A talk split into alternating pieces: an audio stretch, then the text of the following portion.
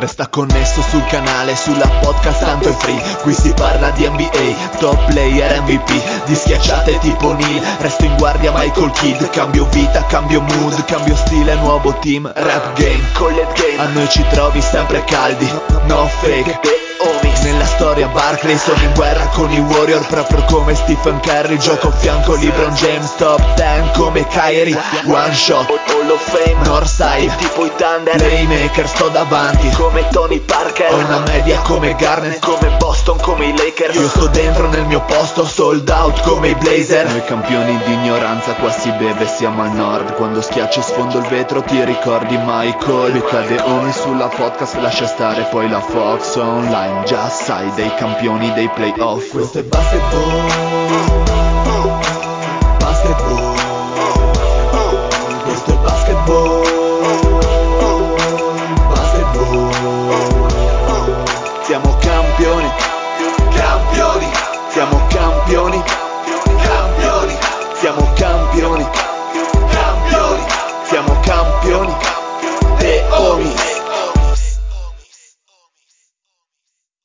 Benvenuti a questa nuovissima puntata di The Homies. State ascoltando la voce ficcante del Dile con Melfede.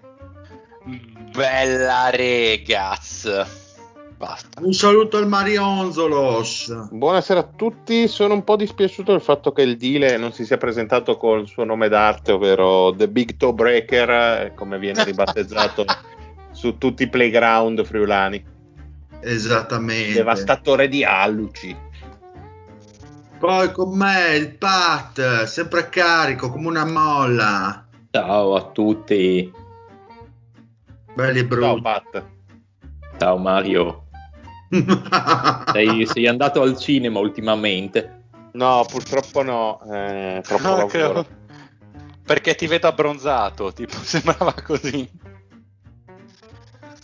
Bene, bene ragazzi, dai, siamo alle fasi finali di questa stagione NBA. Ma grandissimo, ma c'hai Snoopy dietro, Fede? Ah, sì? Ah, No. sì? Sì, che bibbia! Ma eh, di- Dile, scusa, ma per far ciccia no- no- no- non saluti gli assenti, giusto così per farmi Ma non, non è Batman, perdonami, non, non- non lo vedo Snoopy. Ah, qui, sì, sì, ho Snoopy. Scusate, ma rispetto a quei, quei finiti assenti è molto importante questo. Sì, c'è Snoopy, questo Snoopy. Ah, io l'avevo preso per il Bellissimo, non l'avevo maroccano, figurati. Eh, scusa, non vedi, lo- non vedi lo sguardo chiaramente non fatto? Come fa a essere il Ah, maroccano? hai ragione, hai ragione. Eh, continuate, continuate. Salutiamo Allora, pure ragazzi, i siamo alle fasi finali di questa stagione. Questa stagione ininterrotta dei The Homies eh, che non hanno mai tradito i propri ascoltatori. Ma Abbiamo se tre fatto- settimane fa non abbia fatto la puntata? Vabbè, oh, una puntata, una Vabbè, era puntata- quella post matrimonio, dai. Vabbè, quello è come, è come il boccaciccio che ti fai fare così sulla spiaggia il- durante la notte rosa, non è un vero tradimento.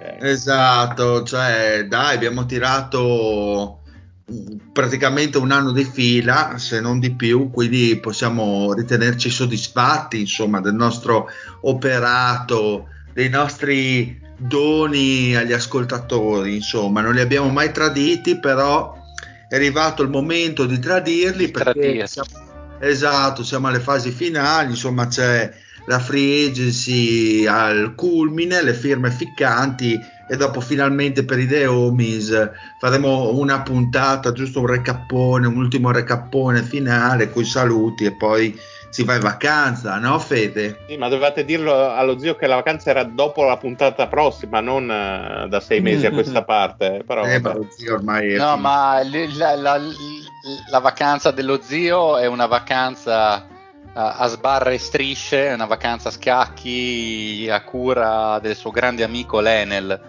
che non è il Lenny, ma è Lenel. Mamma mia. E Rip, zio. e quindi ci ritroviamo così come ogni anno a fare il solito recappone draft, il solito recappone delle firme. Che Recappone, bello. eh. draft mi sembra un po' eccessivo, eh, adesso però... Boh, vabbè, un Sì, parliamo un po' in libertà di minchiate. perché le, le Dai, dai, dile. sono. Bene, allora partiamo. Partiamo con questo draft eh, e faremo un commento un po' a ordine sparso sulle varie pick, soprattutto le nostre squadre dirette interessate per capire se sono piaciute o meno eh, le scelte. Quindi direi di partire a strombattuto. La prima è stata Kate Cunningham, insomma, una prima scelta assoluta scritta, scritta praticamente nel fuoco eh, ed è quello che ci aspettavamo. Poi aspettate, voglio così. Secondo voi l'impatto che avrà Kate Cunningham a Detroit quale sarà? Come, come lo vedete? Beh, buono perché sicuramente è un, un giocatore da, dal grandissimo, grandissimo potenziale. Boh, io più, co, pur con delle differenze stilistiche, io come ceiling, come livello massimo, io lo vedo come il miglior Paul George, può raggiungere più o meno come livello. Secondo me sembra, mi sembra abbastanza adeguato. Ah, vabbè. E Jalen Green invece la vostra scelta, Fede, come la vedi te? Qual è il suo... No, bene alla fine, bene. Io ero molto molto innamorato di Evan Mobley, però capisco la razio.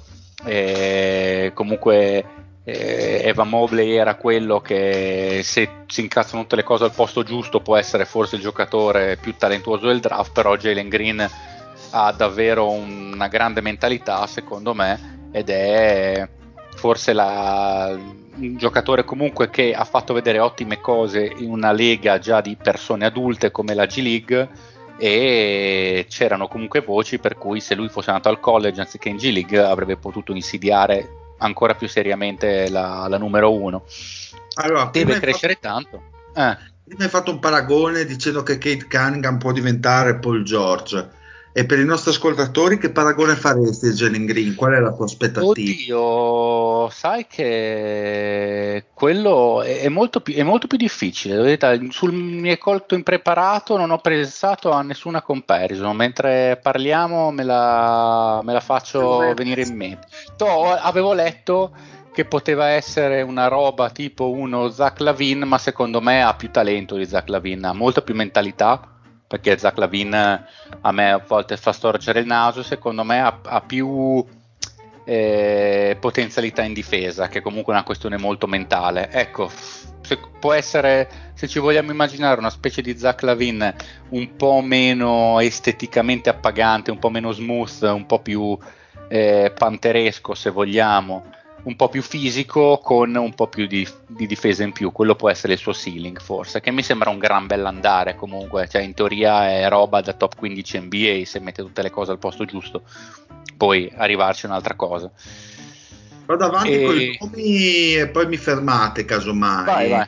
Potete fare un commentino rapido.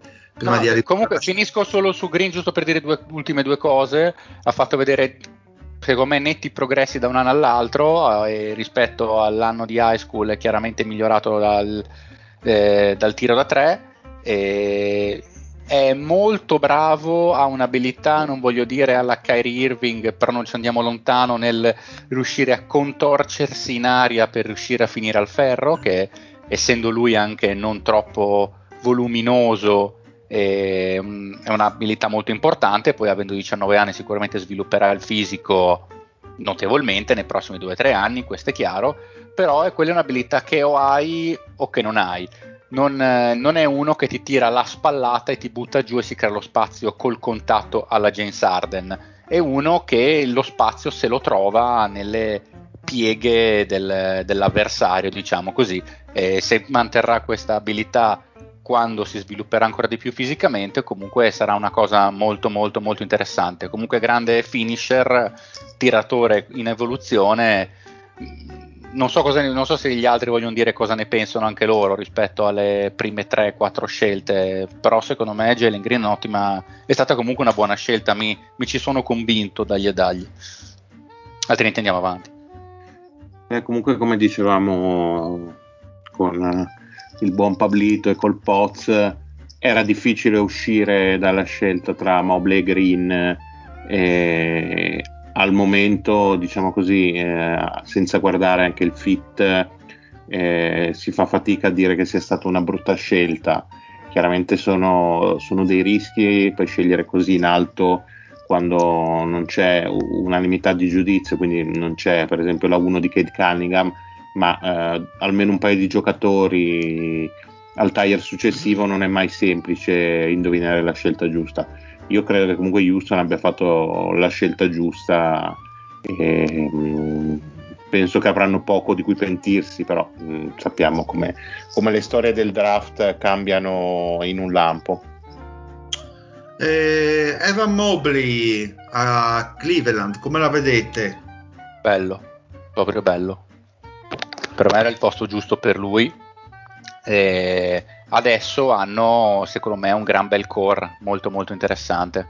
E comunque il reparto guardie c'è tutto e, ed è giusto, secondo me, eh, aspettare un altro anno e vedere in, in che cosa si sviluppa eh, probabilmente soprattutto Colin Sexton che ha mostrato di essere un signor signor attaccante pieno di soluzioni e anche efficiente e poi ovviamente dovrà imparare a gestirsi in una squadra che sta in, continuando ad aumentare il livello di talento.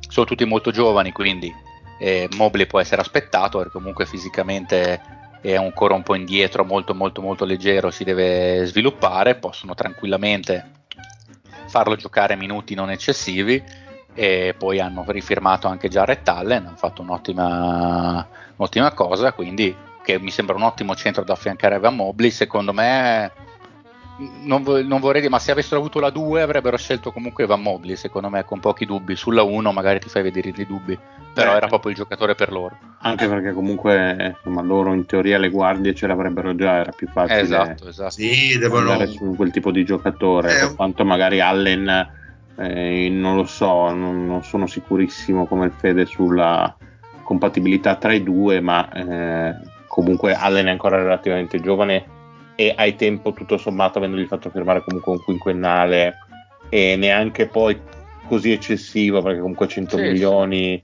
tutto sommato con i prezzi che girano per un giocatore di quel potenziale ci può stare quindi nel caso è facilmente muovibile tra un paio di stagioni se magari vedi che esatto. la convivenza non possa essere fruttuosa sì. con Mobley. Alla fine sono un cantierone aperto, Cleveland, devono capire... Eh, guarda, sono così tanto un cantiere aperto che c'è lo zio lì davanti al palazzetto a guardare come procedono i lavori con le mani dietro la schiena. Esatto. In vacanza. Eh, in vacanza esatto. Cane schifoso. Scotty Barnes a Toronto. Eh, questa è un po' la, la prima scelta la un surprise. po' sorprendente, diciamo che hanno passato Sachs che forse era il giocatore più di talento rimasto, uh, che comunque, comunque un talento, come dicevamo appunto nelle precedenti puntate, che qualcuno vedeva addirittura in ballo con, uh, con Mobley e Green uh, per essere scelto alle spalle di Cunningham, quindi loro sì si sono presi un bel rischio. Onestamente Barnes lo conosco poco. Stiamo a vedere. Io, come ho detto con i nostri ospiti, non, non avevo tutte queste sicurezze su Sachs, quindi per me ci sta che abbiano provato a fare il colpo con, con un giocatore come Barnes. Sì, abbastanza poi nelle corde di Toronto fare dei rischi, prendersi dei rischi Ugiri non è nuovo con eh, delle scelte. esatto. E gli è andata eh, benissimo. Suggs a Orlando. Bella, che bella scelta. Cioè, non si, non si poteva passare a quel momento. Cioè, sì, la esatto. sceglieva anche Bocelli, quindi ci sta. Automatico, però che culo Orlando mi verrebbe da dire perché tra tutte e le cose che avevamo bisogno proprio che mancava proprio tanto gli sì. serviva tanta leadership serviva direi direi che hanno, eh, hanno messo dopo tutte le scelte di merda dopo tutte le scelte di merda che gli capitavano sempre un po' troppo indietro per prendere il giocatore giusto Beh, ci hanno messo anche de- del loro eh, andando sempre con una certa tipologia di giocatore che poi vabbè un po' di sfiga eh, con Isaac e, e, insomma anche magari Mobamba che non è diventato eh, quello che speravano ma un po' se la sono cercata ecco Io Sì, anche, sì, beh, certo. anche il, il Aaron Gordon era visto come un buon prospetto, dopo alla fine è un buon giocatore di Sì, conto. sì. Vabbè, ormai Aaron Gordon si parla di aeree geologiche fa per la NBA. Sì, sì, sì, no, no, no. Ormai è un veterano praticamente. Sì, sì, beh, lo è in effetti. Eh, Joe Skidey a Oklahoma City Thunder. Me lo aspettavo più indietro. Lui è quello che giocava in Australia? Oh, Sì, Sì, sì, sì. col dubbio. Eh, in- interessante, interessante. Adesso lo va- vanno probabilmente su quelli, su giocatori che ritengono siano quelli col potenziale più alto e poi ci provano, altrimenti scartano e passano al prossimo giro. Guarda, finché non mette i bastoni tra le ruote a Pokusceschi, che sarà il prossimo dominatore dell'NBA, va bene tutto. mi sembra giusto. Kuminga Golden State. Eh, Anche questo, questo mi piace. Questo... No, No, avete rotto il cazzo, vi piacciono tutti. Eh, aspetta a che arrivi la io non, 9. so- eh, io non sono ma convintissimo dai. invece. Io non sono convintissimo, a parte il fatto che per personalmente, perché eh, cioè, mi, mi sono guardato un po' il giocatore e non so, io ho qualche dubbio sul, eh, sul carattere del giocatore e non mi sembra abbia un feel for the game eccessivo, ha un fisico fuori dalla norma, però non vorrei si trasformasse con le dovute diver- differenze tecniche con un altro giocatore che, eh, che hanno già che è Andrew Wiggins. Cioè che comunque eh, stati- statistiche statistiche poi non fai un cazzo. Eh, ha un motor eh, non so che mm, mi dà un po' di dubbi in alcuni casi e ripeto non mi sembra abbia una testa da basket così fantastica quindi qualche dubbio ce l'ho. E hanno preso il prospettone, tra l'altro, in una squadra comunque in cui dovresti provare a vincere. Si vede che non hanno trovato eh, degli acquirenti veramente interessati per quello che volevano loro e quindi hanno preferito me- avere in che- casa un nucleo. Premesso che 7-14 e, e mm, il Wiseman sono comunque ancora nel mercato, insomma, eh, Sì, sì, de- sì, degli sì. scambi tuttora un pacchetto comunque appetibile per un eventuale trade, quindi Chiaro è che devi chiaramente anche farlo giocare un giocatore per metterlo in mostra. Gli Eh. hanno preso anche Otto Porter davanti, che sicuramente contribuisce di più nel- nell'immediato. Tra l'altro, buona presa per Golden State, ne parleremo. E quindi lo tieni- è un cantierone, cioè lo tieni, lo tieni lì. Poi Franz Wagner eh, sempre a Orlando. Ecco, qua Pat sarei Ah. contento di sapere che questo non mi piace, ma semplicemente Ah. perché eh, in praticamente Lo volevi mock- tu? No, in tutti, il contrario, in tutti i mock draft ce l'ho più Pavano e a me non, eh, non aveva entusiasmato chissà cosa, quindi eh, il fatto che l'abbia scelto Orlando mi, mi dà buone speranze sul fatto che possa essere un grande basta. A me non fa cagare. Certo, l'adagio è che non si scelgono mai dei bianchi in top 10 e quindi stiamo a vedere come andrà, eh, però non, non mi fa schifo, cioè non- nel senso che non- a quella posizione non è che vedevo altri giocatori che, facevo- che mi facevano dire minchia, però avrei scelto lui al posto di. Quindi ah, vediamo cosa diventa, però almeno come logica non mi sembra una brutta scelta. Sono andato con quelli che ritenevano fosse il best available player, tanto hanno eh, dei need in tutti i ruoli praticamente, perché qual è il ruolo in cui non ce l'hanno alla fine.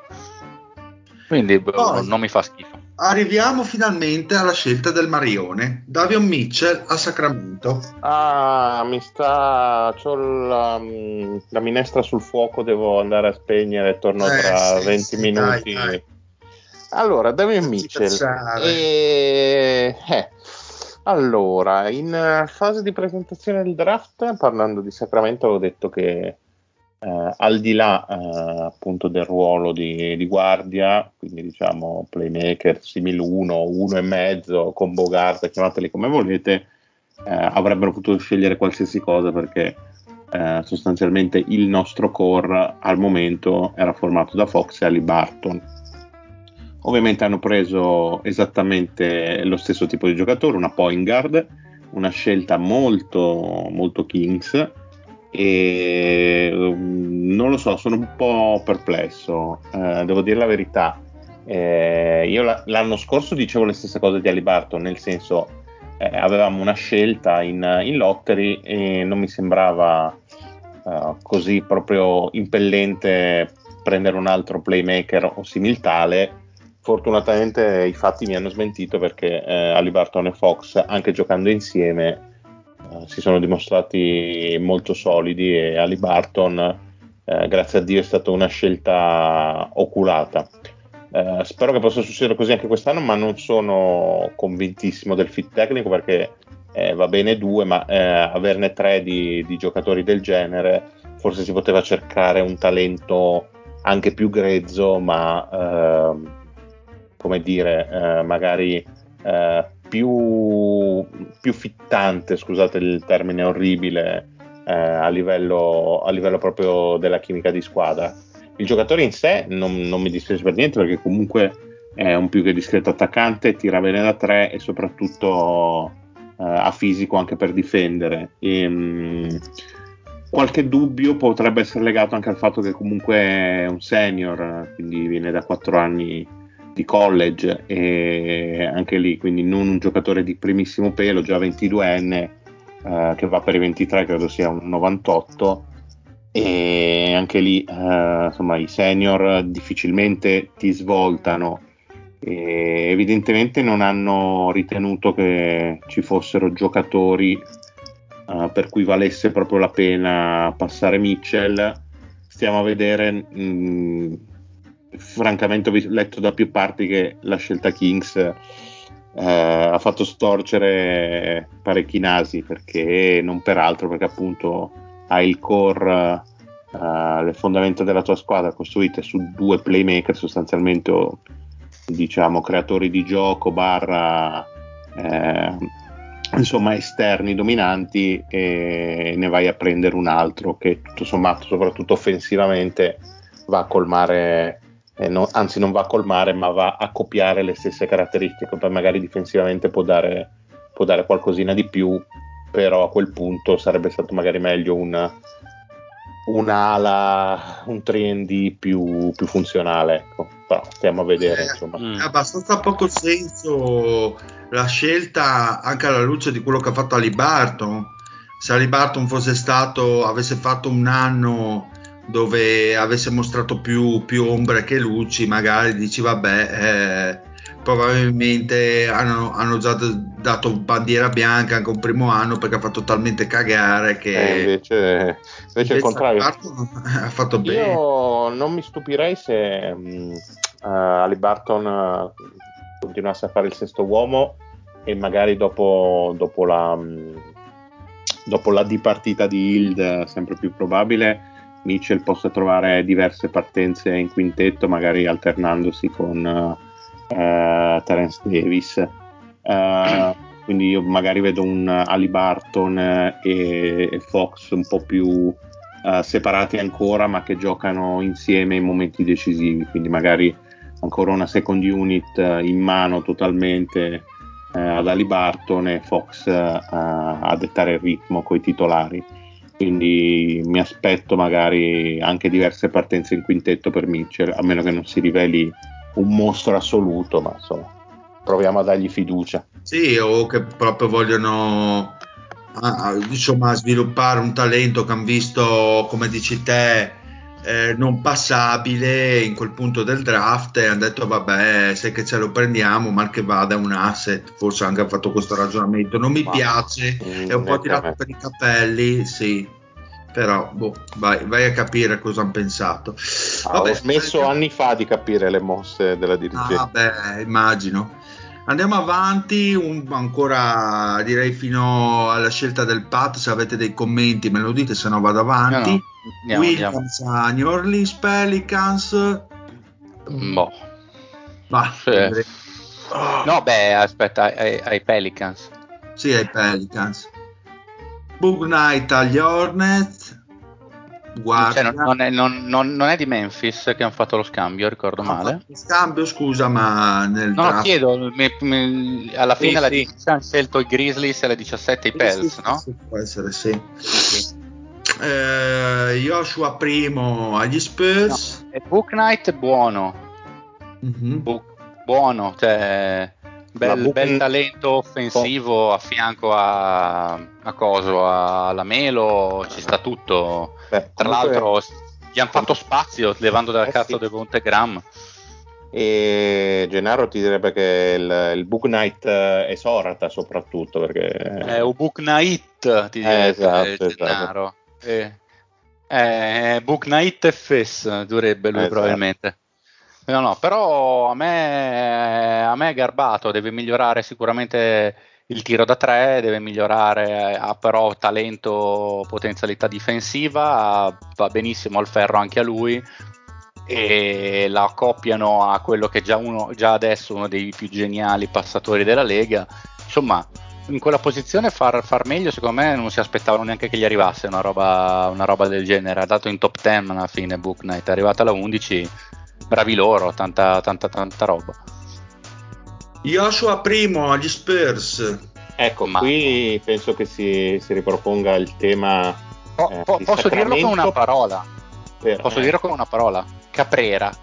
è, è un- diciamo che questa forse un- anche ancora più incomprensibile della nostra perché veramente loro stanno facendo una collezione di questo tipo di giocatori impressionante cioè, hanno almeno sei esterni eh, relativamente giovani da sviluppare o comunque in rampa di lancio su cui rifondare ma onestamente eh, non capisco che cosa che utilità possa avere in questo contesto cioè, Se posso, la razio, tra l'altro, è che se vuoi quello, ci vedi qualcosa e magari c'hai ragione.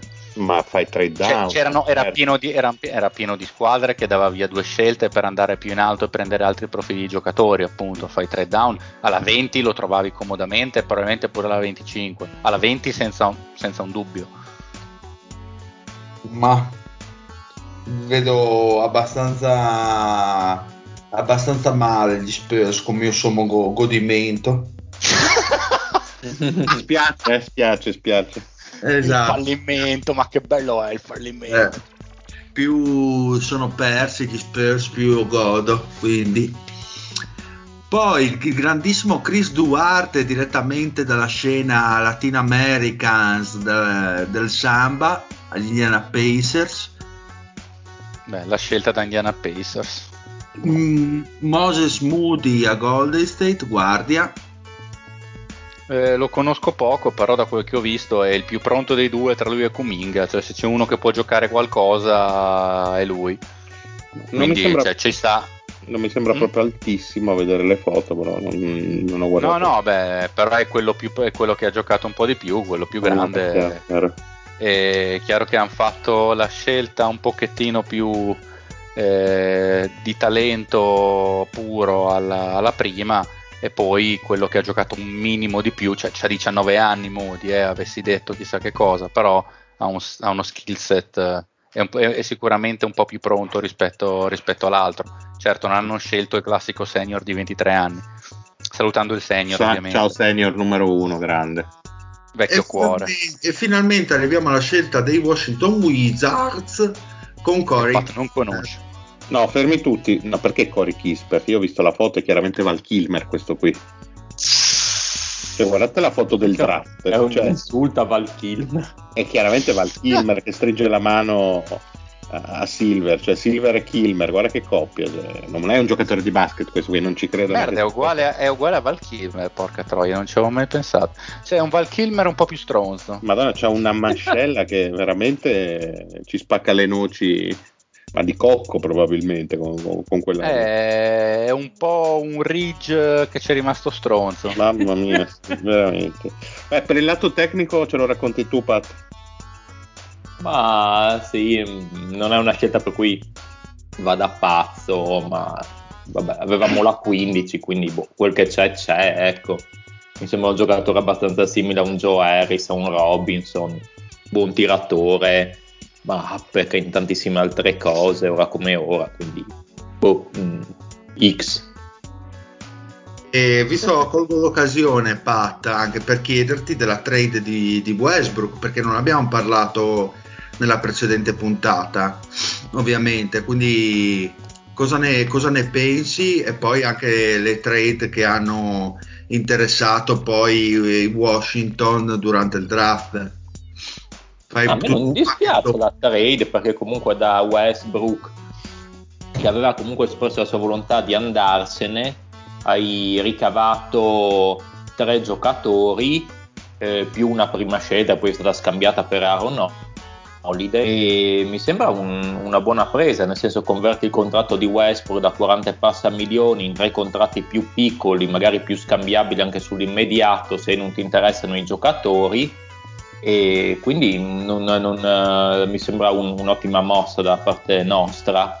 E I tre giocatori che hanno preso uh, sì su, su alcuni magari ci possono essere delle riserve ecco però si può provarli in squadra, vedere come vanno, insomma nessuno dei tre è un, è un, è un cesso totale, ecco, ognuno può avere un suo, un suo valore, nel senso comunque Caldwell Pope, Parel, anche Kuzma che forse è quello che mi piace meno ora come ora, ma anche il più giovane, vale la pena anche provarli magari rispetto che tenere Westbrook che alla sua età, alla sua età e bene o male non, è un cane.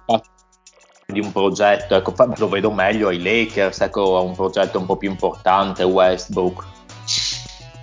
E quindi che tipo di idea ti sei fatto sul futuro prossimo di Washington e che mosse ti aspetti uh, in questa free agency per loro alla luce ah. del, del, di questo scambio?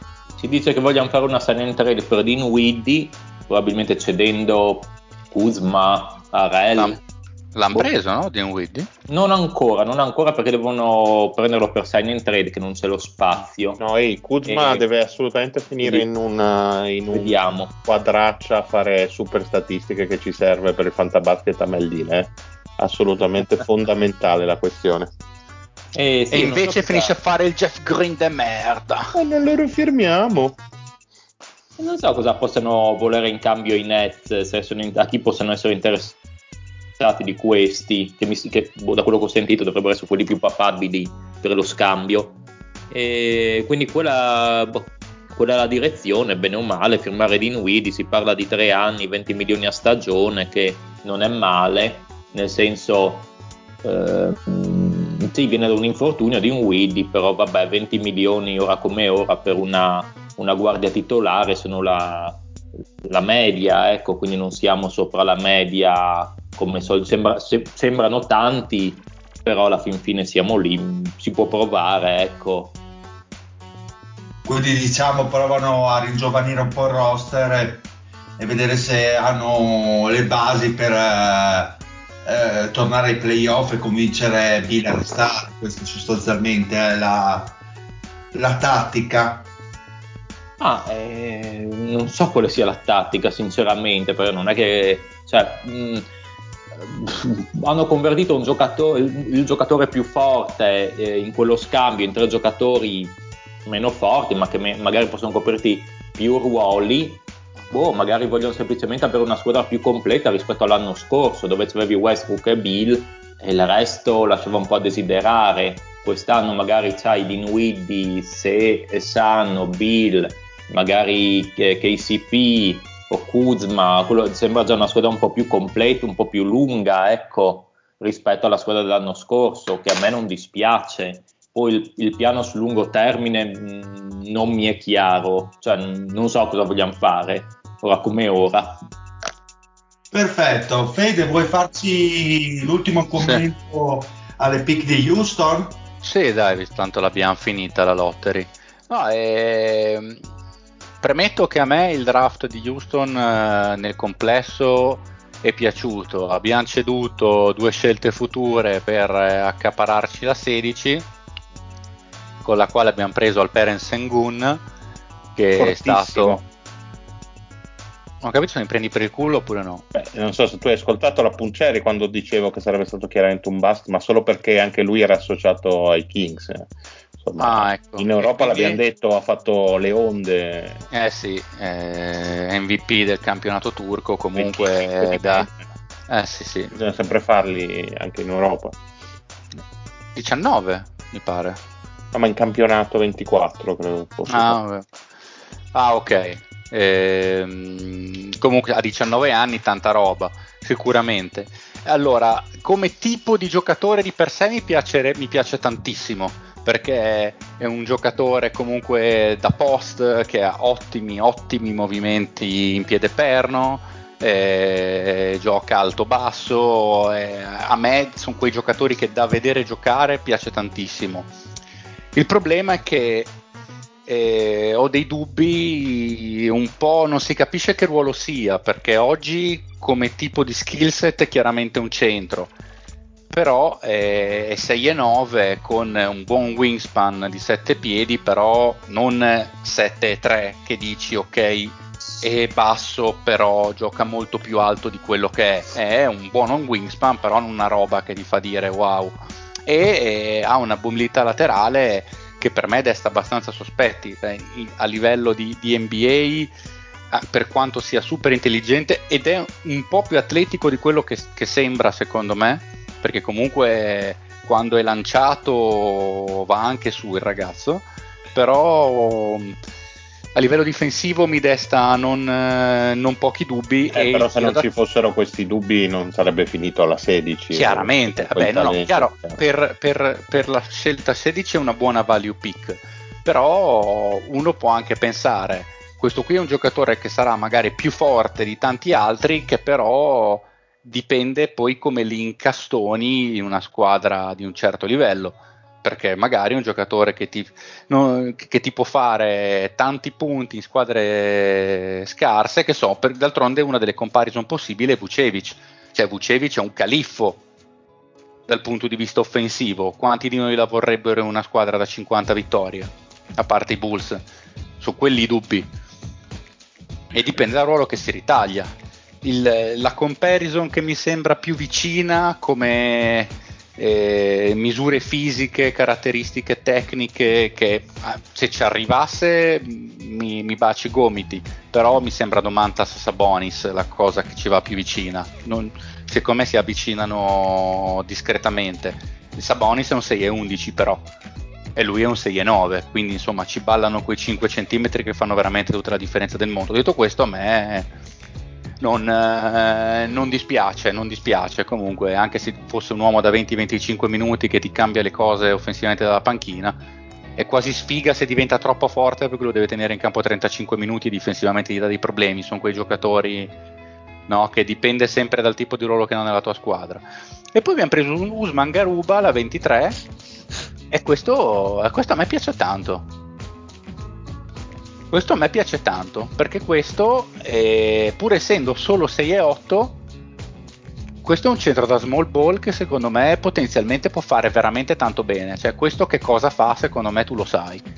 Questo ha per me una, una intelligenza difensiva veramente di altissimo livello. Cioè, che difende benissimo il pick and roll, ruba palloni come non ci fosse un domani, capisce benissimo dove stare, come posizionarsi difensivamente eh, molto veloce, tiene belliss- benissimo il palleggio dei giocatori eh, più bassi di lui. Eh, non sarà mai uno che fa dei gran punti, però sa come farsi trovare. Quindi, se poi in squadra ci saranno dei, dei buoni passatori, lui saprà fare in modo di, di farsi trovare sugli scarichi.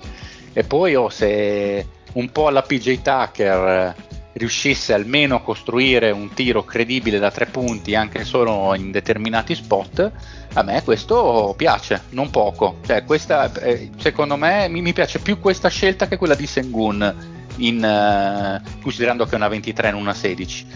Poi avevamo preso Geoff Christopher la scelta dopo con eh, la 24, questo sì, un po' un, un, doppione considerato che comunque avevano già preso una, una guardia, voglio dire, con, con, la 2, però sono anche molti amici con Jalen Green e forse l'hanno fatto anche per una questione di public relations, diciamo così. Però ha un buon potenziale offensivo, però è la scelta più X che abbiamo fatto, che è una scelta che non mi dice molto, sinceramente.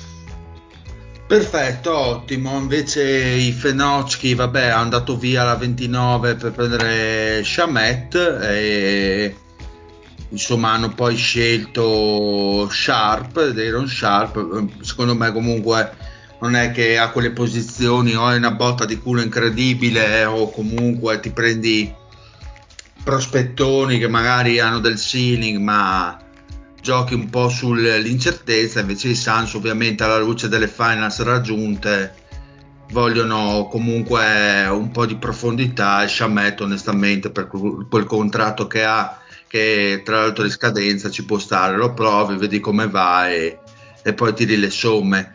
Una guardia che comunque ha punti e tiro anche se ha avuto un'annata un po' in sali e scendi secondo me ci sta come, come cosa ecco una mossa abbastanza marginale nel complesso bene direi che abbiamo finito col draft abbiamo un po' visto le scelte così a spizzico e bocconi e andiamo direttamente alla free agency andiamo con i contratti eh, siglati o comunque con i rumor siglati per questa free agency. Partiamo con Lonzo Ball che ha praticamente accettato un contratto di 4 anni e 85 milioni complessivi in sign trade con i Pelicans.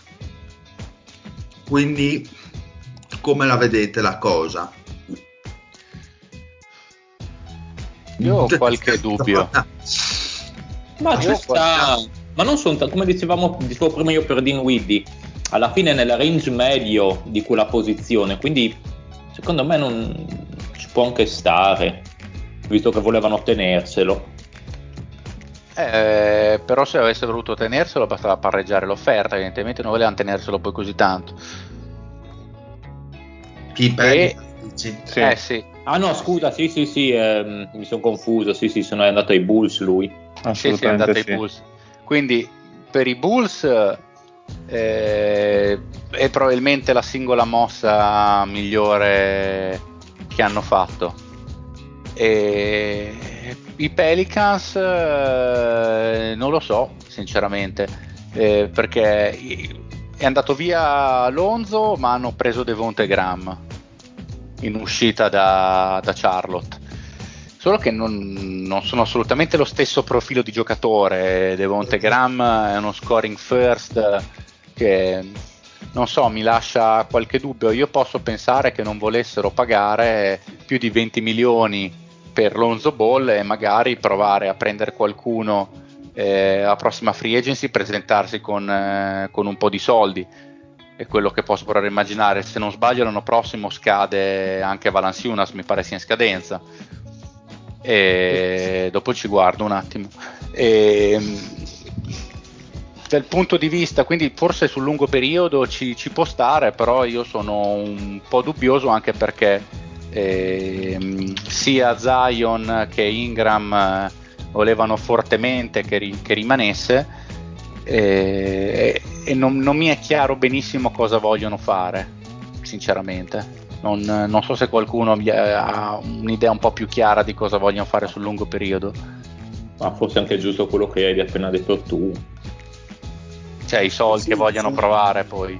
Sì, secondo me sì. magari, poi magari può essere anche che vogliano una, una guardia più dinamica in verità. Non lo so. E che, e che sarà che io sono fissato, però cioè, la guardia di dinamica in teoria fo- fo- forse hanno già visto che non va bene per loro e allora non metto bocca, però in teoria hanno Alexander Walker che comunque è migliorato abbastanza e secondo me è un giocatore abbastanza sovrapponibile. Poi se hanno valutato che non va bene per loro, ci mancherebbe, sono, sono scelte loro. E- però non lo so, non, non- non capisco bene una squadra dove c'è eh, Zion, c'è Ingram, dove tra l'altro probabilmente dovresti provare a staggerare un pochettino i due perché il fit non sembra proprio, proprio clamoroso, hai Zion che fa un po' il point Zion, non so, quella figura di collante che sa, che sa tirare, sa difendere, sa passare la palla come Lonzo, sembrava quel giocatore di caratteristiche rare che vuole, qualunque squadra e tu ce l'avevi. Quindi se tu valuti che l'anno prossimo sei in grado di prendere qualcuno di veramente forte e poi hai hanno, hanno ragione loro, però boh, a me poi Devonte Graham non piace come giocatore, quindi faccio fatica a capire esattamente no, qual è stata la mossa. I tuoi dubbi sono, sono legittimi anche perché cioè alla fine il portatore di palla primario diventa Ingram sostanzialmente, Zion va a fare come dici tu un po' di un po' la point forward e anche la capacità però probabilmente mancava un altro gestore di palla che potesse creare gioco, gioco per i due in altri ambiti tattici. Sì, mh, mm, diventano ancora più accentratori di gioco Ingram e, e Zion e boh, rimane abbastanza un punto di domanda effettivamente le strategie dei Pelicans. Invece a me non dispiace il, da parte Bulls perché così togli la palla in mano alla Vin quello sì, sì, per i Bulls ci sta, ci sta, è la cosa più sensata che hanno fatto fino adesso sì, in free agency a mio avviso, altre cose mi lasciano più dubbioso. Ah, forse volevano qualcuno anche che potesse essere un po' più pericoloso in attacco rispetto a Lonzo Ball, un po' come dicevo prima, sai se no la squadra si concentra, al di là che mi piace di più Lonzo Ball dei due, tra Lonzo Ball e Graham, ma magari non volevano tanto concentrare la, la, la squadra su, un, su, uno scambio di possessi tra Zion e, e Ingram, non lo so, e poi probabilmente volevano secondo me semplicemente avere un po' di spazio sicuramente avete fatto una bella oh. lettura. Oh. Allora andiamo avanti con Tim Hardaway che conferma a Dallas 72 milioni complessivi in 4 anni. Eh, bei soldazzi, poco da dire, comunque vabbè. Boh, un giocatore che ha fatto bene comunque a. Ha fatto bene, sì sì sì. Eh, anche se mi fa abbastanza cagare. Eh, Bello, mi fa abbastanza cagare. ah, sì, boh, il contrattino un po' alto forse, però vabbè. Boh, e non sono un amantissimo di Hardaway, nel senso... Nemmeno io, però... Però boh, vabbè. Sì, poi siamo sempre al solito poi con che cosa lo sostituisci, bla bla bla, cazzi e mazzi, cazzi in faccia, insomma solite cose. Comunque, oh, tiratore è un ottimo tiratore. Ci sta. Io alla fine sono all'incirca quanti, quanti milioni ad anno? Su quattro anni. Cosa sono tipo attorno ai 16 all'anno, 15 e mezzo, una cosa del genere? Sedi, cos'è 72 per 4? 18, 18 milioni. 18, 18, 18 ok. Anche pochissimi. 18, però. 18, beh. Oh. Sì, non sono pochissimi, sì, in effetti. E andiamo avanti con Mike Colley che conferma aiuta 68 milioni complessivi. Non potevano fare altro. Esattamente. E posso dire che, boh, vabbè, sia per Team Hardware che per Mike Colley, sicuramente non avrebbe firmato in meno, sono sempre un anno in più per entrambi i giocatori, probabilmente.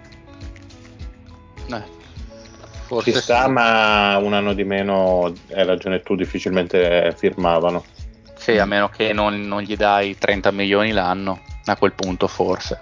Però Conley Conley un, è un giocatore già di profilo più alto, anche se più vecchio. Eh. Conley ti fa molte più cose e ti mette già più ordine in una squadra.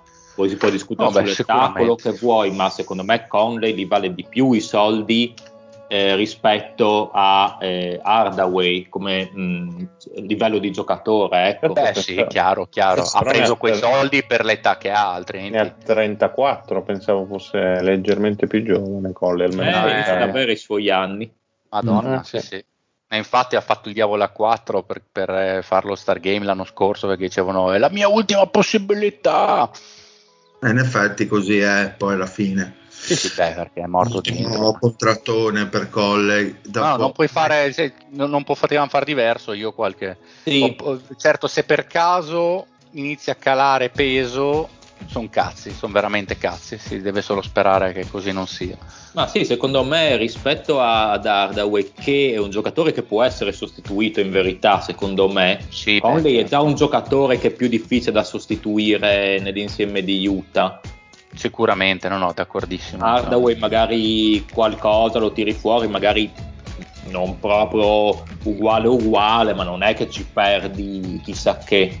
No, no, assolutamente. Molto diverso. Poi, Niente da dire. Non potevano fare altrimenti, secondo me. Poi se comunque Colle riesce a fare, a giocare un paio di stagioni a livello... Dipende come sta fisicamente, ah. Dile, secondo me. Sì, sì. sì. Cambia tutto quello, sì, sì, quello cambia tutto. È chiaro che se riesce a fare almeno due anni eh, di contratto a livello di, di, quest'anno, insomma, non è neanche una brutta firma. Il terzo anno poi penso che, che i jazz eh, comincino a, a, ripensare un po' tutto il discorso. Ma è garantito per intero il contratto? Non lo so, non ho la più pallida idea. Okay. Se non ho visto niente, secondo me sì, sinceramente perché le cifre non sono folli a livello annuale. No, no. Will Barton eh, conferma con i Nuggets due anni a 32 milioni complessivi, 16 milioni l'anno. Anche lì, vabbè. Ci sta, ci sta. Ci sta no, ci sta. Cioè, non so se vale 18 milioni, 32 per 2 era? non mi ricordo, 18 all'anno, non mi ricordo. Sì, sì 16 l'anno, viva Dio. Sì, oh, ci, sì dai, ci sta. Aspetta, di chi stiamo parlando che mi sono un attimo perso? Di Will Barton. Will Barton, beh, insomma, gli ultimi film non è che siano stati proprio sti capolavori. Eh. Sì, sì, oh, diciamo che quest'anno poi ha avuto tanti problemi fisici, però loro ci hanno anche bisogno perché come tu vuoi player ne proprio si è vista la differenza quando seriamente? Mamma mia. Sì, sì. Pazzesco. No, ma sai che ho sentito gli ultimi, non sono no, stato, ma sei eh, saltato. Eh, ok, ok, niente, niente. Cosa hai detto? Ho detto che gli ultimi suoi film non sono stati un granché. Ma vai a fare in culo. Vabbè. Avevo sentito. Avevamo avuto il sospetto, infatti. Queste firme mi lasciano un pochino col punto di domanda, vabbè che parliamo di Nix perché... Vabbè, abbiamo... è che mi dispiace che intanto Lorenzo ha fatto il pavido sapendo che sarebbe stato denigrato. Abbiamo provato a raccattare per strada in Toscana un altro tifoso Knicks, ma anche lui pavidamente si è rifiutato. Veramente anche la tifoseria, almeno per quanto riguarda la fazione italiana.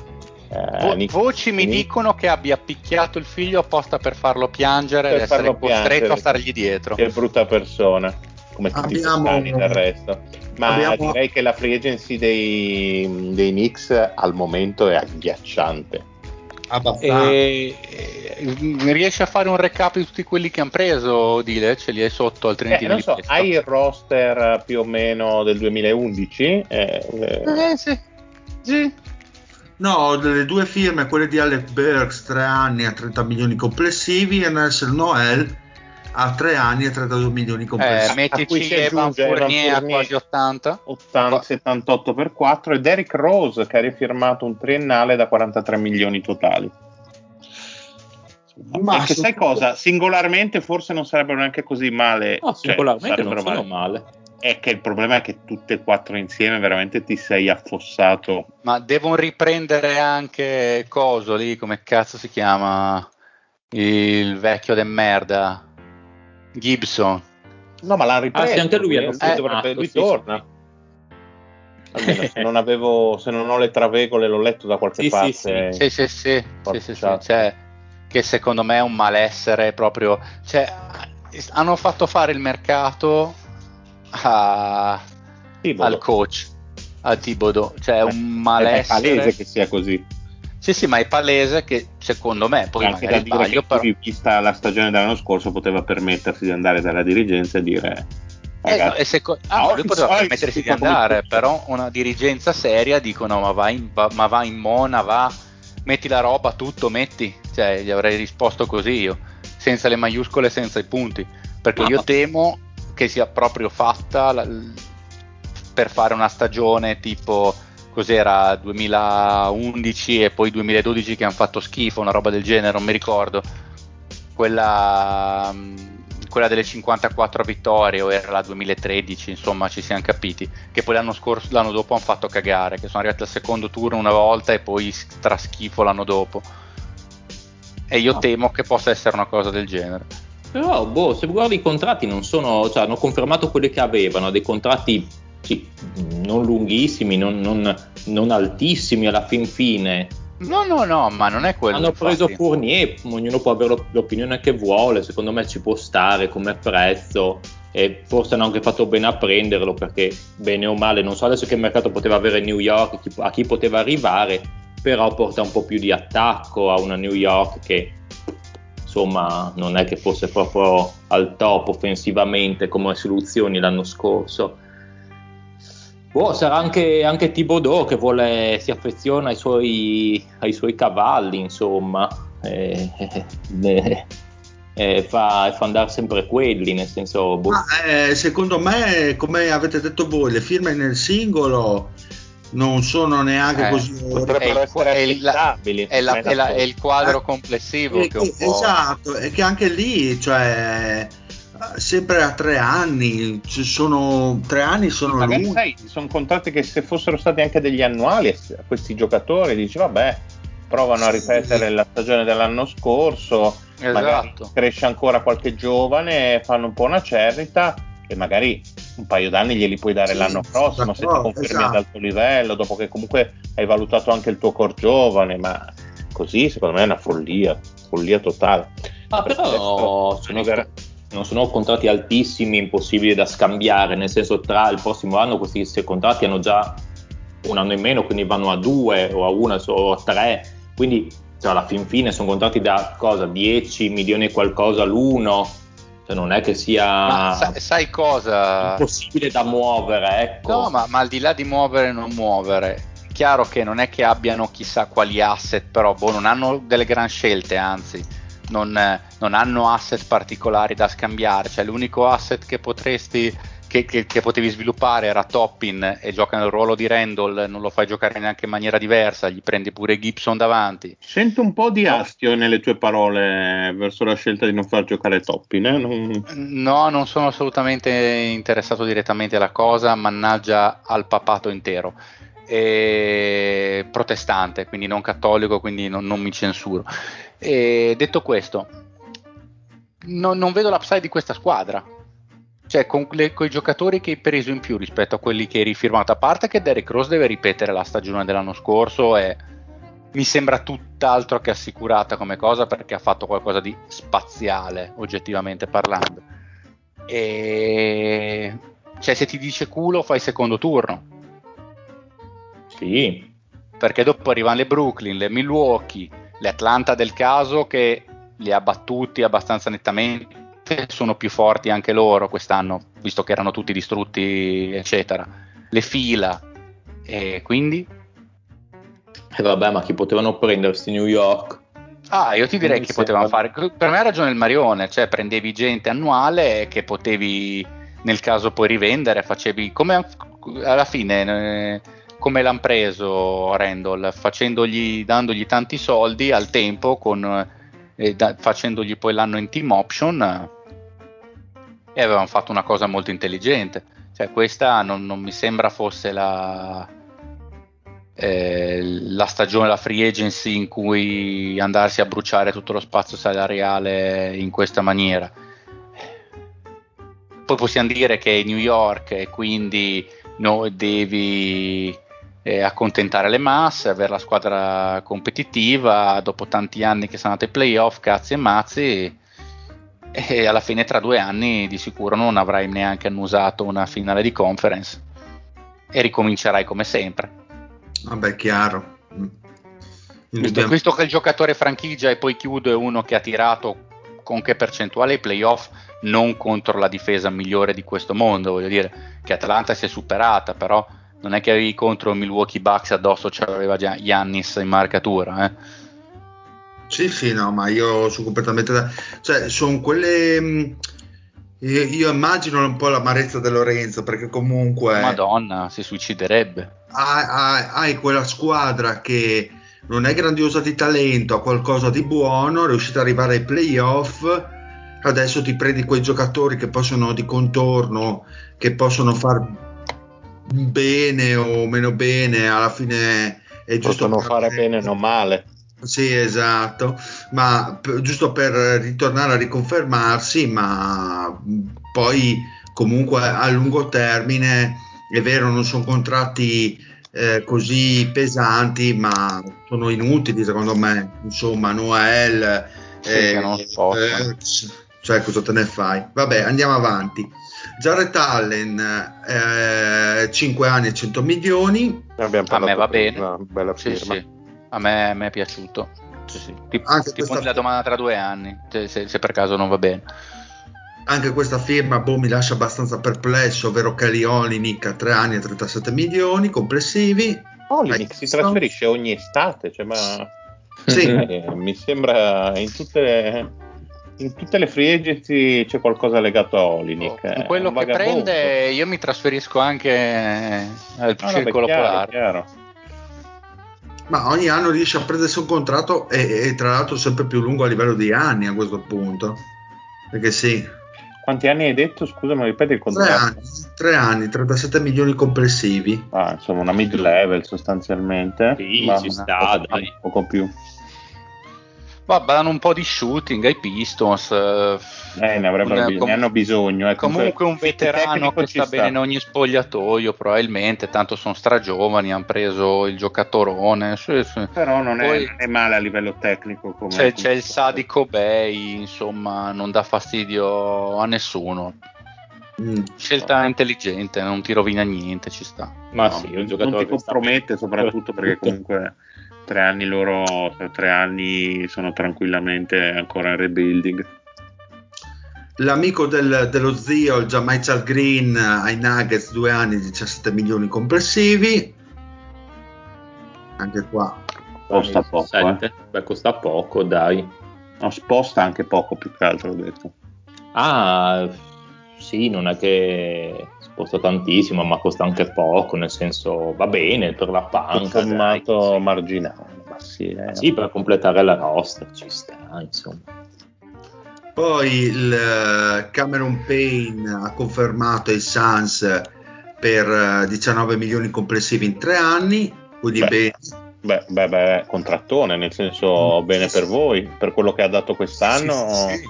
Va bene, molto sì. buono sì, sì. E se non Io, lo pens- io pensavo che potesse anche chiedere qualcosa eh, in più. montarsi un po' la testa alla rosiera e provare a, a Io- essere il titolare da un'altra parte. No, no, ma sai, Ma scusami, quant'è che prende? 6 milioni e mezzo l'anno. Ah, cioè, eh, sì, per una riserva. Vabbè, ma ha fatto eh, un anno alla fin fine buono, quindi ci sta che non prenda No, no, ci sta, ma io pensavo che qualcuno, si vede che magari non giravano neanche tantissimi soldi, ma ripeto, la mossa Rosier eh, poteva anche essere nell'aria. eh. Magari è una testa diversa e lui vuole provare a crescere in questo ambiente. Ma può essere, però Rosier aveva già qualche annetto, magari lui l'anno prima, otto partite, ha giocato l'anno prima ancora 40 e via così, una ventina, una trentina. No, io, Eh, sono- io penso che abbia fatto anche bene a rifirmare a Phoenix. No, sì, sì, non è stato... anche alla luce del, magari ne parliamo, del rinnovo eh, del Chris Paul, eh, secondo me al momento per lui fare l'ombra di Paul, il cambio è, è quanto di meglio possa succedergli a livello di carriera, poi magari i frutti li raccoglierà tra un paio d'anni, anche a livello economico. Sì, sì, ma fermarsi dalla panca invece di fare la mossa Schröder. Eh, No, tre, tre anni poi comunque, no, tre ma tre- anni comunque è è una sciocchezza comunque cioè, non è praticamente niente. Un po' di più di 6 ne deve aver presi Paul se non sbaglio. Eh beh, quello ne ha presi un bel po' di più. Eh, ma si sapeva insomma che lui andava cercando quel tipo Eh, di contratto. allora, diciamo che sono 4 anni e 120 milioni complessivi. La cosa Eh, buona, così fa un po' spavento considerando Eh, fa- che infatti, quando ho visto, all'età di Dino Meneghin più o meno infatti, guarda, eh. Infatti, guarda, quando ho, visto la noti- quando ho visto la notizia, tipo mi è esploso il cervello e mi sono cagato addosso contemporaneamente. su quello guarda magari non è legato ai Suns forse lì sono problemi tuoi No, no, proprio la notizia. Poi alla fine ho indagato ed è uscito un po' un- qualche particolare in più sulla firma e sono un terzo anno parzialmente garantito, a- quarto anno non garantito, quindi ottimo direi. Quanto è Eh. garantito il terzo? Lo sai? Non si sa non lo- ancora, non si sa ancora. Mm. Beh, ma eh, lo dicevamo, penso l'abbiamo detto da metà stagione in poi che era difficile fare diversamente a ragion veduta, poi dopo aver raggiunto la finale come facevi a, a privarti no, no, ma io sono, di quel giocatore in realtà lì. sono molto contento perché comunque Beh, ma mancherebbe altro di le voglio dire. Comunque i risultati giustificano questo contratto magari a differenza di che ne so un Max che può andare a prendere Randall per una super stagione fatta magari solo di cifre mentre Paul è chiaramente il giocatore che ti migliora ma sul serio la squadra per fare lo Poi stesso voglio dire, è, è anche una mossa secondo me di immagine, nel senso che gli dai 4 anni per 120 milioni, ma poi alla fine raschia raschia sono due in realtà interamente garantiti che è il massimo che ti potrà dare Paul ormai in carriera. esatto che sono E- diciamo i due anni forse che- ancora che avrà sì sì beh Sì, esatto. Direi che è all'interno della mia aspettativa quello che gli avrei dato a Paul, onestamente, perché abbiamo, ho sempre detto che andava bene firmarlo, ma tre anni, 90 milioni complessivi, tutti garantiti, mi avrebbe fatto storcere il naso perché era un anno in più. Invece qua è proprio andato come, come mi aspettavo, quindi bene, dai, hanno fatto delle firme eh, intelligenti i Suns. Poi eh, McConnell ai, Pers- ai Pacers per 4 anni complessivi 35 milioni. Anche qua. Onestissimo Non ho, non ho sentito, scusatemi. DJ McConnell Boh, sì, ci sta, ai Pacers. Sì. sì, sì, boh, sì. Non ho confermato, sì, dai. E Lauri a 90 milioni complessivi 3 anni a Miami. Interessante eh, per me è Sì, pagato ne pe- troppo perché Sì, se ne sì. pentono se assolutamente come sta per dire il Fede però Bravissimo. per l'anno prossimo è Ci interessante l'anno prossimo è veramente Miami dopo la brutta stagione secondo me sul mercato si è mossa in maniera molto aggressiva eh. Sì, Unica cosa che mi sento da dire è che eh, molto bene in teoria l'anno prossimo, però Kyle Lauri, come tutte le guardie che iniziano a fare 33, 34 e perdono un passo e sono 6 piedi, non sono 6 e 2, 6 3, 6 4 di altezza. sui piedi Bisogna- e 140 kg perché Esatto, esatto. Cioè, bisogna stare in occhio che non sai mai che da un anno all'altro potrebbero veramente avere il crollo grosso. Io spero di no, anche perché il giocatore mi è sempre piaciuto tanto, però non si sa mai, è comunque un rischio al di là dell'ultimo anno, se sa mai che sto qui a 35 perde quell'altro mezzo passo e come tutti i giocatori di una certa stazza di colpo smette di essere in grado di fare determinate cose, non so se mi sono spiegato. Cioè Paul è abbastanza un unicum in questo senso, non è che perché ci, ci riesce Chris Paul ci riescono tutti, anzi di solito la regola è il contrario. Sì, eh, io sono un- un po' d'accordo sul fatto che siano un po' troppi soldi per Lauri, un valido giocatore, però un po', boh, non, non lo so, un po', in- un po' in- in- incalando secondo me, soprattutto dal punto di vista difensivo.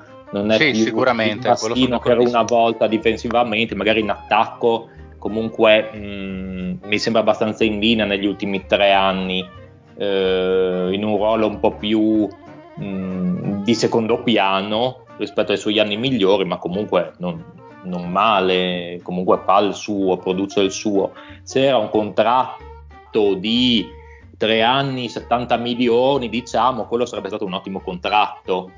Mm, 30 Ah. milioni all'anno, tre anni, mi sembra un po' tantino. Facendo un po' un paragone ingeneroso col contratto di Chris Paul, a me gli anni, cioè i soldi non, non danno neanche fastidio, insomma, secondo me puoi anche dargli 30 milioni l'anno. Il problema è che c'è un anno in più qua, veramente tutto, a meno che non sia parzialmente garantito il terzo anno, però per quello che ne sappiamo, tre anni a 90 milioni mi sembrano un po' eccessivi gli anni, perché magari per come è la squadra, come sono i Miami Heat, adesso come adesso, va bene mettere più pedine possibile per riuscire a essere più competitivi, visto che comunque la finestra è quella che è, quella che è perché comunque Jimmy Bla- Butler ai suoi anni, voglio dire, eh, fortissimo Jimmy Butler fortissimo. No, e non sei assolutamente di parte. fortissimo È fortissimo, ma comincia a essere un vecchio bastardo. Ma non si parla così dei tuoi giocatori, dei tuoi tesserati, dile.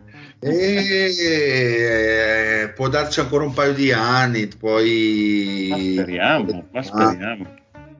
Duncan Robin, Robinson, 5 anni complessivi, 90 milioni. Beh, il beh. che lo rende il più forte undrafted di sempre in termini di salariazzo.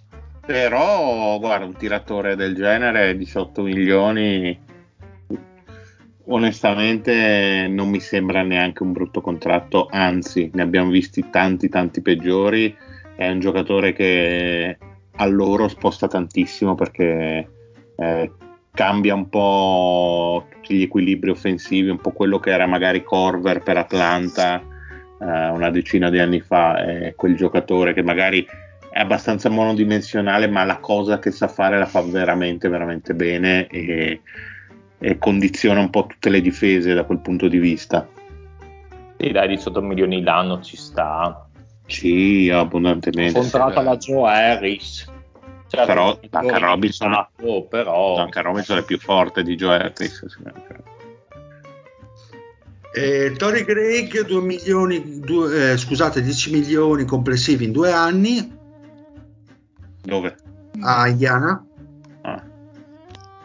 Boh, ci sta. Ma pensavo che l'avrebbero riconfermato anche per questi soldi. Eh, anch'io. A... a quella cifra, secondo me, sì, boh, poteva rimanere anche a ah, fine. Era un bel pezzo dalla panchina, alla fine... Sì, sì, sì. Boh, anche la sua scelta un po' strana, forse va a cercare più minuti, ma... Quanto no. ha preso? Scusate, non ho capito. 10 milioni totali per due anni, giusto? Hai detto? Sì. Boh, non ci sta, un giocatore abbastanza abbastanza la situazione, difensivamente valido, ma offensivamente lasciava un po' desiderare, secondo me. No, no, sono d'accordo con te, Pat, però boh, voglio dire, per quella cifra l'avrebbe riconfermato benissimo anche i Suns, voglio dire. Ma, ma infatti, quello, a, a, mi viene solo da pensare che lui abbia voluto magari delle eh, rassicurazioni sul fatto del minutaggio e che magari Phoenix non gliele potesse dare, ma oh, mi sembra così strano che per così poco si sia trasferito a Indiana. Ma, ma forse anche perché, boh, comunque a Phoenix ha giocato cosa? Neanche 20 minuti a partita di media. Ha giocato 18 minuti e 8 di media. Sai, magari sì, anch'io secondo me non ha molto spazio, non avrebbe avuto molto spazio la prossima stagione. No, ma è poi, secondo me è l'unico motivo possibile perché non è una. Ma forse anche Phoenix non intendeva lasciare, dargli quello spazio, magari vuole concentrarsi più su, su, su altro. In un ruolo comunque abbastanza coperto. Ma eh, alla fine dalla panchina un giocatore del genere ti fa veramente comodo, poi lo devi andare a sostituire, devi trovare comunque qualcuno da integrare nei tuoi schemi e e che abbia bene o male la stessa efficacia perché lui comunque in quei pochi minuti è sempre stato non dico un fattore ma quasi sempre positivo anche ai playoff. Sì, sì no no a me, a me è, piaciuto, insomma, è piaciuto Tori Gregg questa stagione ai Suns quindi per quella cifra onestamente poteva anche rimanere ma probabilmente boh, ha voluto andare a Indiana. E McDermott eh, tre anni a 42 milioni complessivi agli Spurs.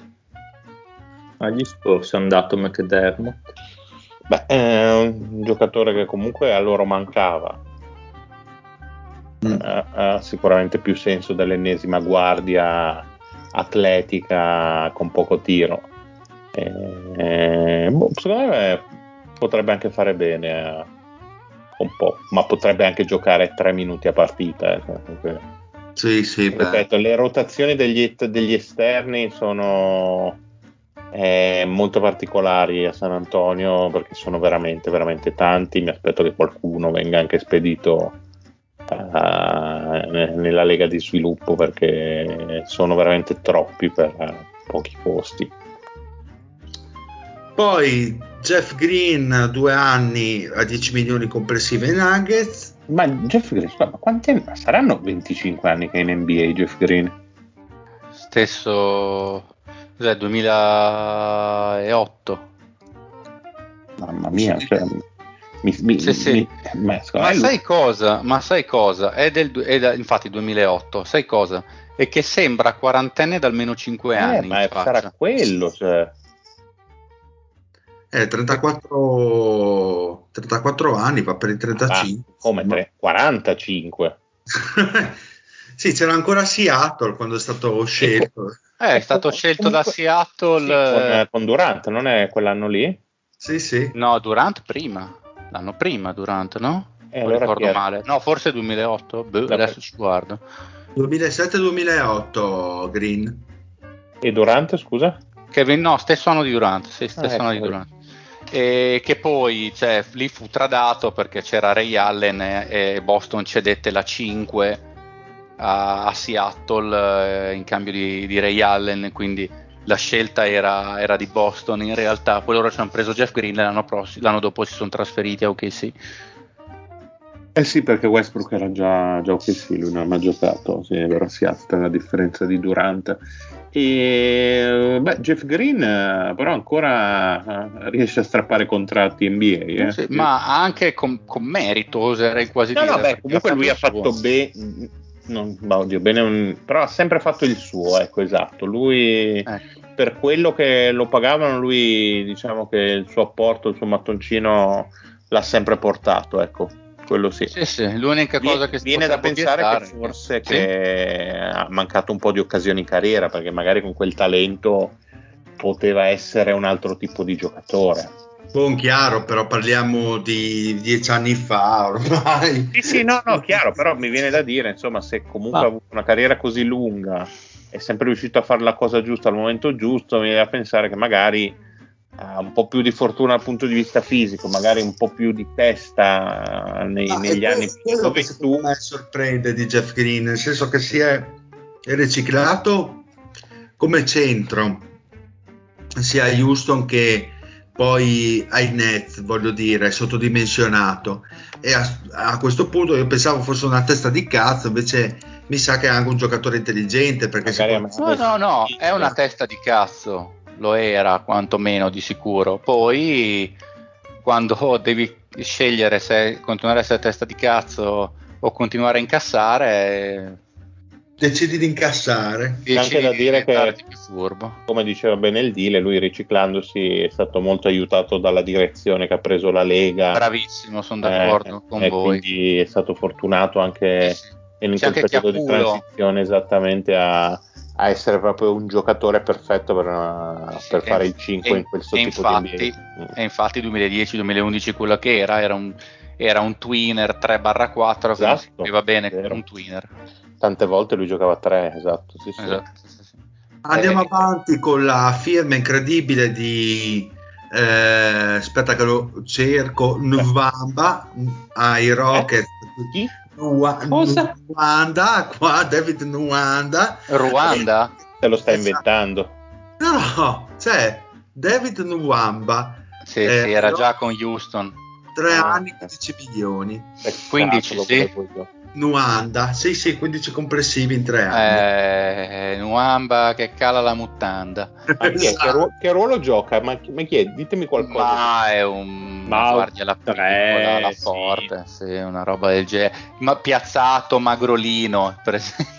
Sì, sì, Alto ok. come, la, come la- come la pubblicità, no? No, è, è stata una delle poche cose che non ha fatto troppo, troppo caccare il, il David Nuaba del- dell'anno, dell'anno scorso. Comunque è un, un 2-3 molto fisicato, cioè bello, bello grossone che ci ha sempre messo della gran voglia in campo, buon difensore. Eh, grande no, no, si chiama Demolition Man in Nwamba Demolition Man è il Nuaba, scherzi, il Demolition Man. Eh, buona, bu- no, è una scelta, è una, una- una firma che a me va, va benissimo. Comunque sono quei giocatori che in squadra servono sempre, quegli energy guy che, che danno tutto. Quindi va benissimo.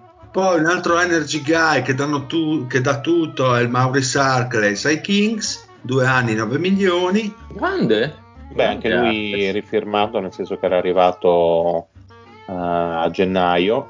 E, A Gennaro?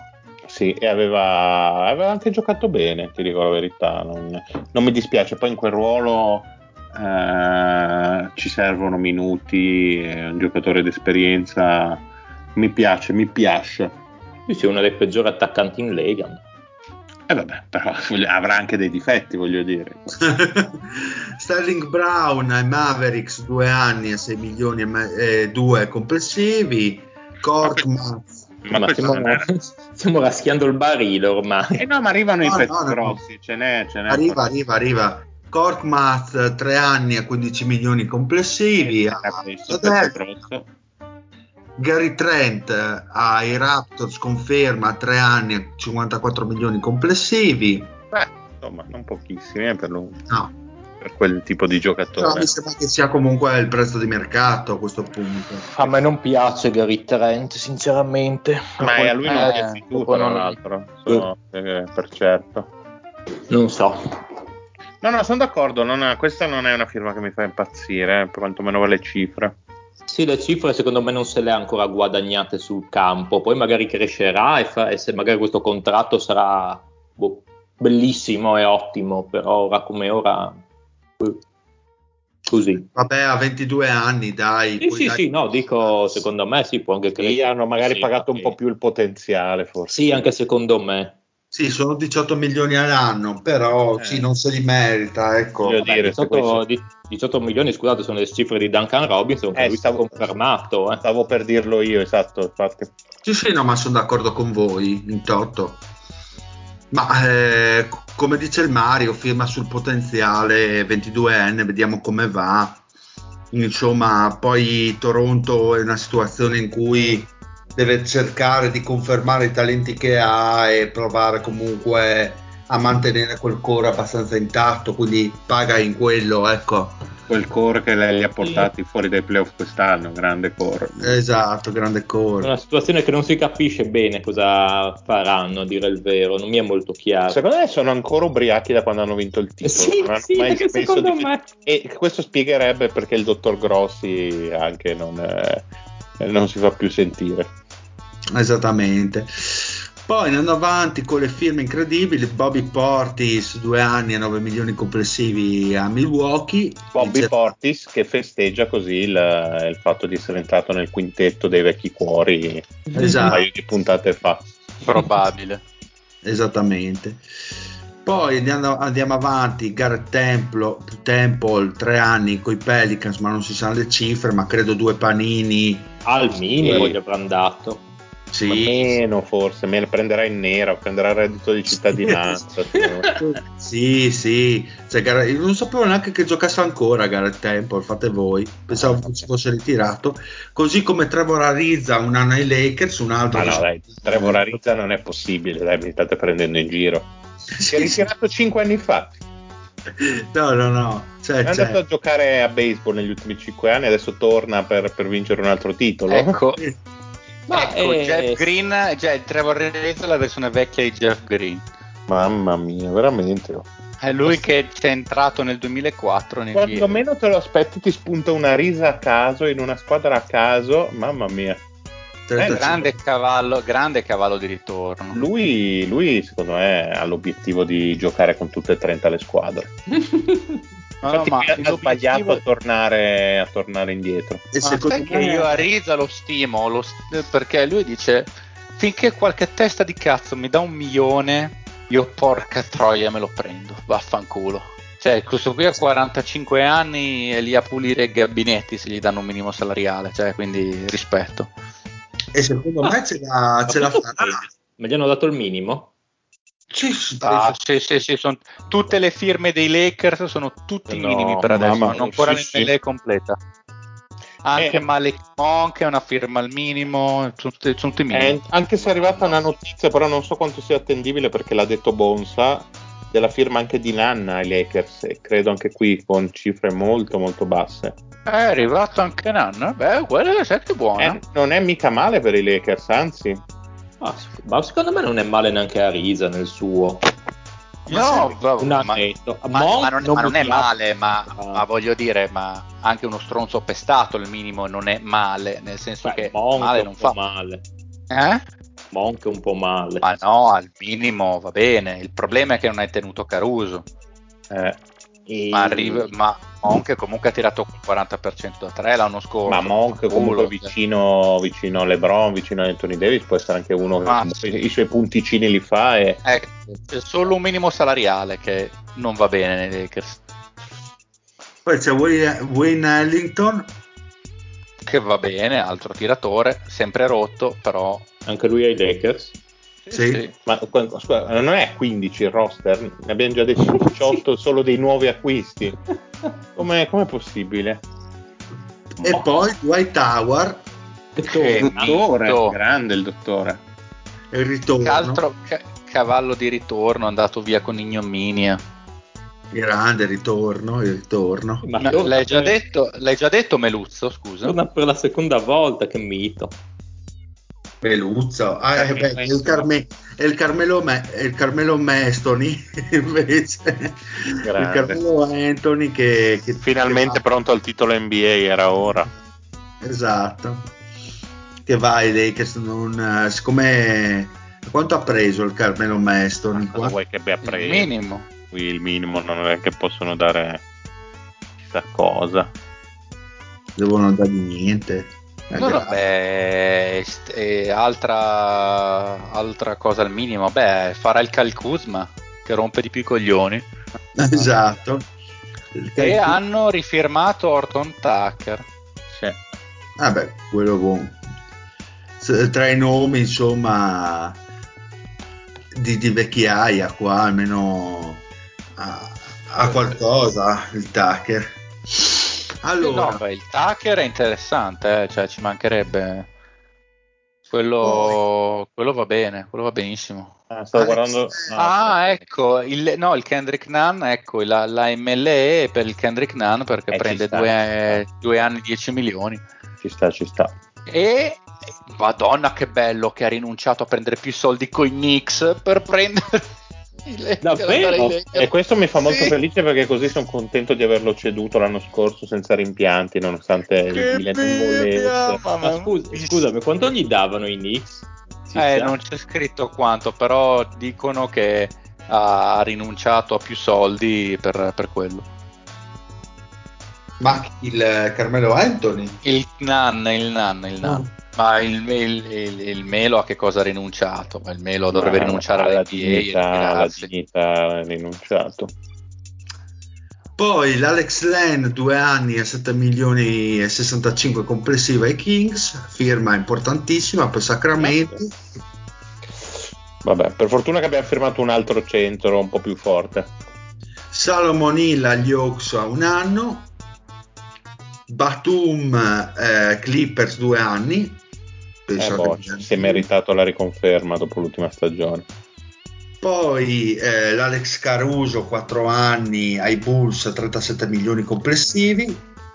Sono curioso Vabbè, in una realtà non dispiace. può, esatto, può magari uscire tra virgolette dal personaggio e dimostrare di essere No, un ma, giocatore ma era un gran difensore minuti. Caruso. No, no, ma infatti nel contesto Bulls eh, anch'io sono convinto che possa venire fuori più di quel che pensiamo.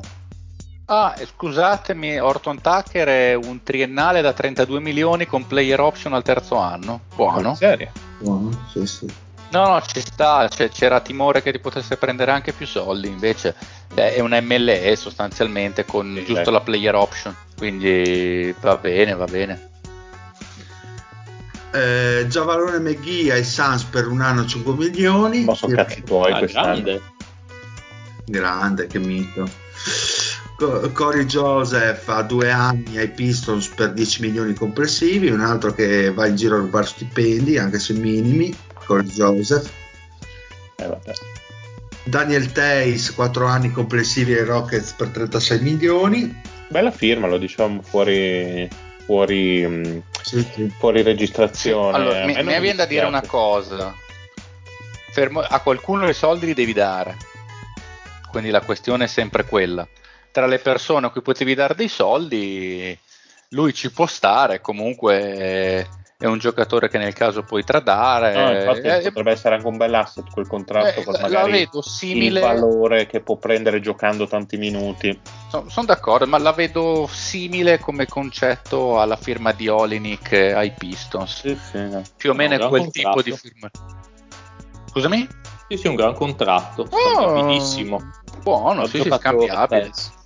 Sì, sì, si fa una bella stagione, l'anno Eh. prossimo magari lo dai via. Eh, Ah, sì, le squadre si mettono in riga per avere comunque a quel prezzo un, un centro comunque affidabile come lui, lo scambi, anzi ti tiri anche vicino a qualcosa secondo me.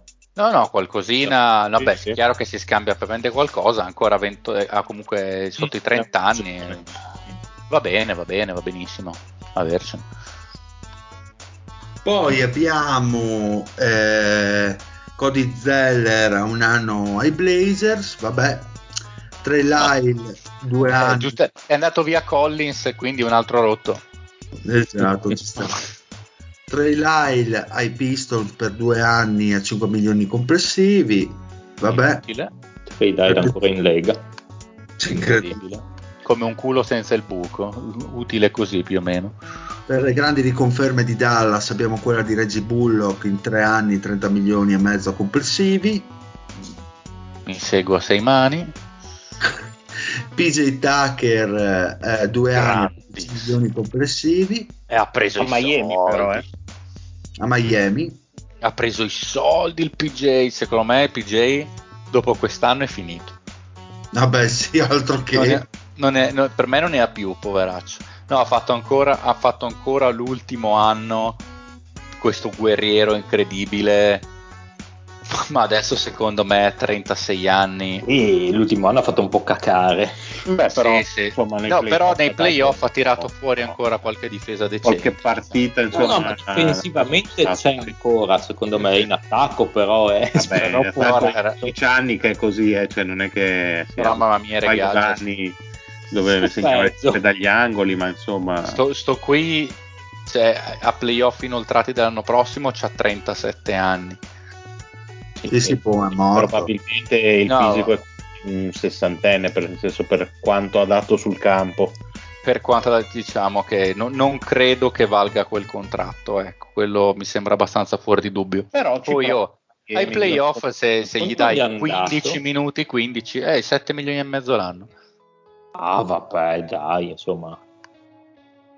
No- non credo però che valga in questo 7 Infatti, milioni. secondo me è una mossa anche questa abbastanza intelligente di Miami, visto la squadra che hanno. Per No, no, ci sta, su- ci sta, ci sta, ci sta. No, no, ma ci sta, ci sta tutta, eh, non, Ah, è una, non è una firma che critico. Può tranquillamente giocare 10 minuti l'anno in regular season e, Va benissimo, va benissimo. e qualche minuto in più in eh, eventuali playoff. Oh, Insomma, tra lo- l'altro si è sparato comunque quasi 30 minuti, quindi fagliene giocare Eh. 20 e magari un pochettino Ah, più, eh, più pulito.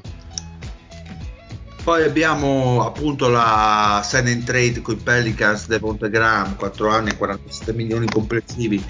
Ne abbiamo parlato prima. Non mi piace, me personalmente, perché non mi piace il giocatore, non mi piace il fit nella squadra, però... Ma ne abbiamo già parlato. Zero, zero anche Sì, sì, fine, fine, finito lì, finiti lì, vai avanti, dire ci mancherebbe. Austin Rivers ai Nuggets un anno. Norman Powell Ci sta. 5 anni ai Blazers, 90 milioni complessivi. Wow. È andato a prendere i soldi finalmente, grande Norman. Beh, ha fatto un bel giocatore. Sono tanti Sì. soldi, però. Bel Sì. giocatore, ma sono Eh, tanti beh, ma soldi. tanto vabbè, Portland non ha problemi di salari. Ah no, ecco, sono uno dei payroll più alti della storia, però. Certo che l'owner di Portland oh, paga, paga peso Eh, d'oro. diciamo che non, non gli manca proprio la disponibilità economica. Sì, sì, eh. alla, alla signora Allen non mancano i soldi. No, decisamente no. E Blake Griffin un anno ai Nets. Rispetto, grande Se ce la fa a fare un anno intero, perché insomma anche lui Ma sì, è un sta mito. esalando gli ultimi. Basemore ai Lakers un anno. Un Minimo. Raggiunto. Ah, un altro ai Lakers, ok. Sì. Eh beh, ma eh, scusa, eh, pazza, sei sul pezzo, te mancava uno. Altro tiratore da 40. Crazy. Ah, 10.000. Altri, altro... Vabbè, ma d'altronde se n'era andato Caruso, hanno scambiato Kuzma eh, Arrel e l'altro cretino lì, il Eh, caldo Schroeder- Pop. Eh, Schroeder, Schroeder è non l'hanno stato ancora bruciato, rifirmato e probabilmente Eh, non e non credo firmano. verrà.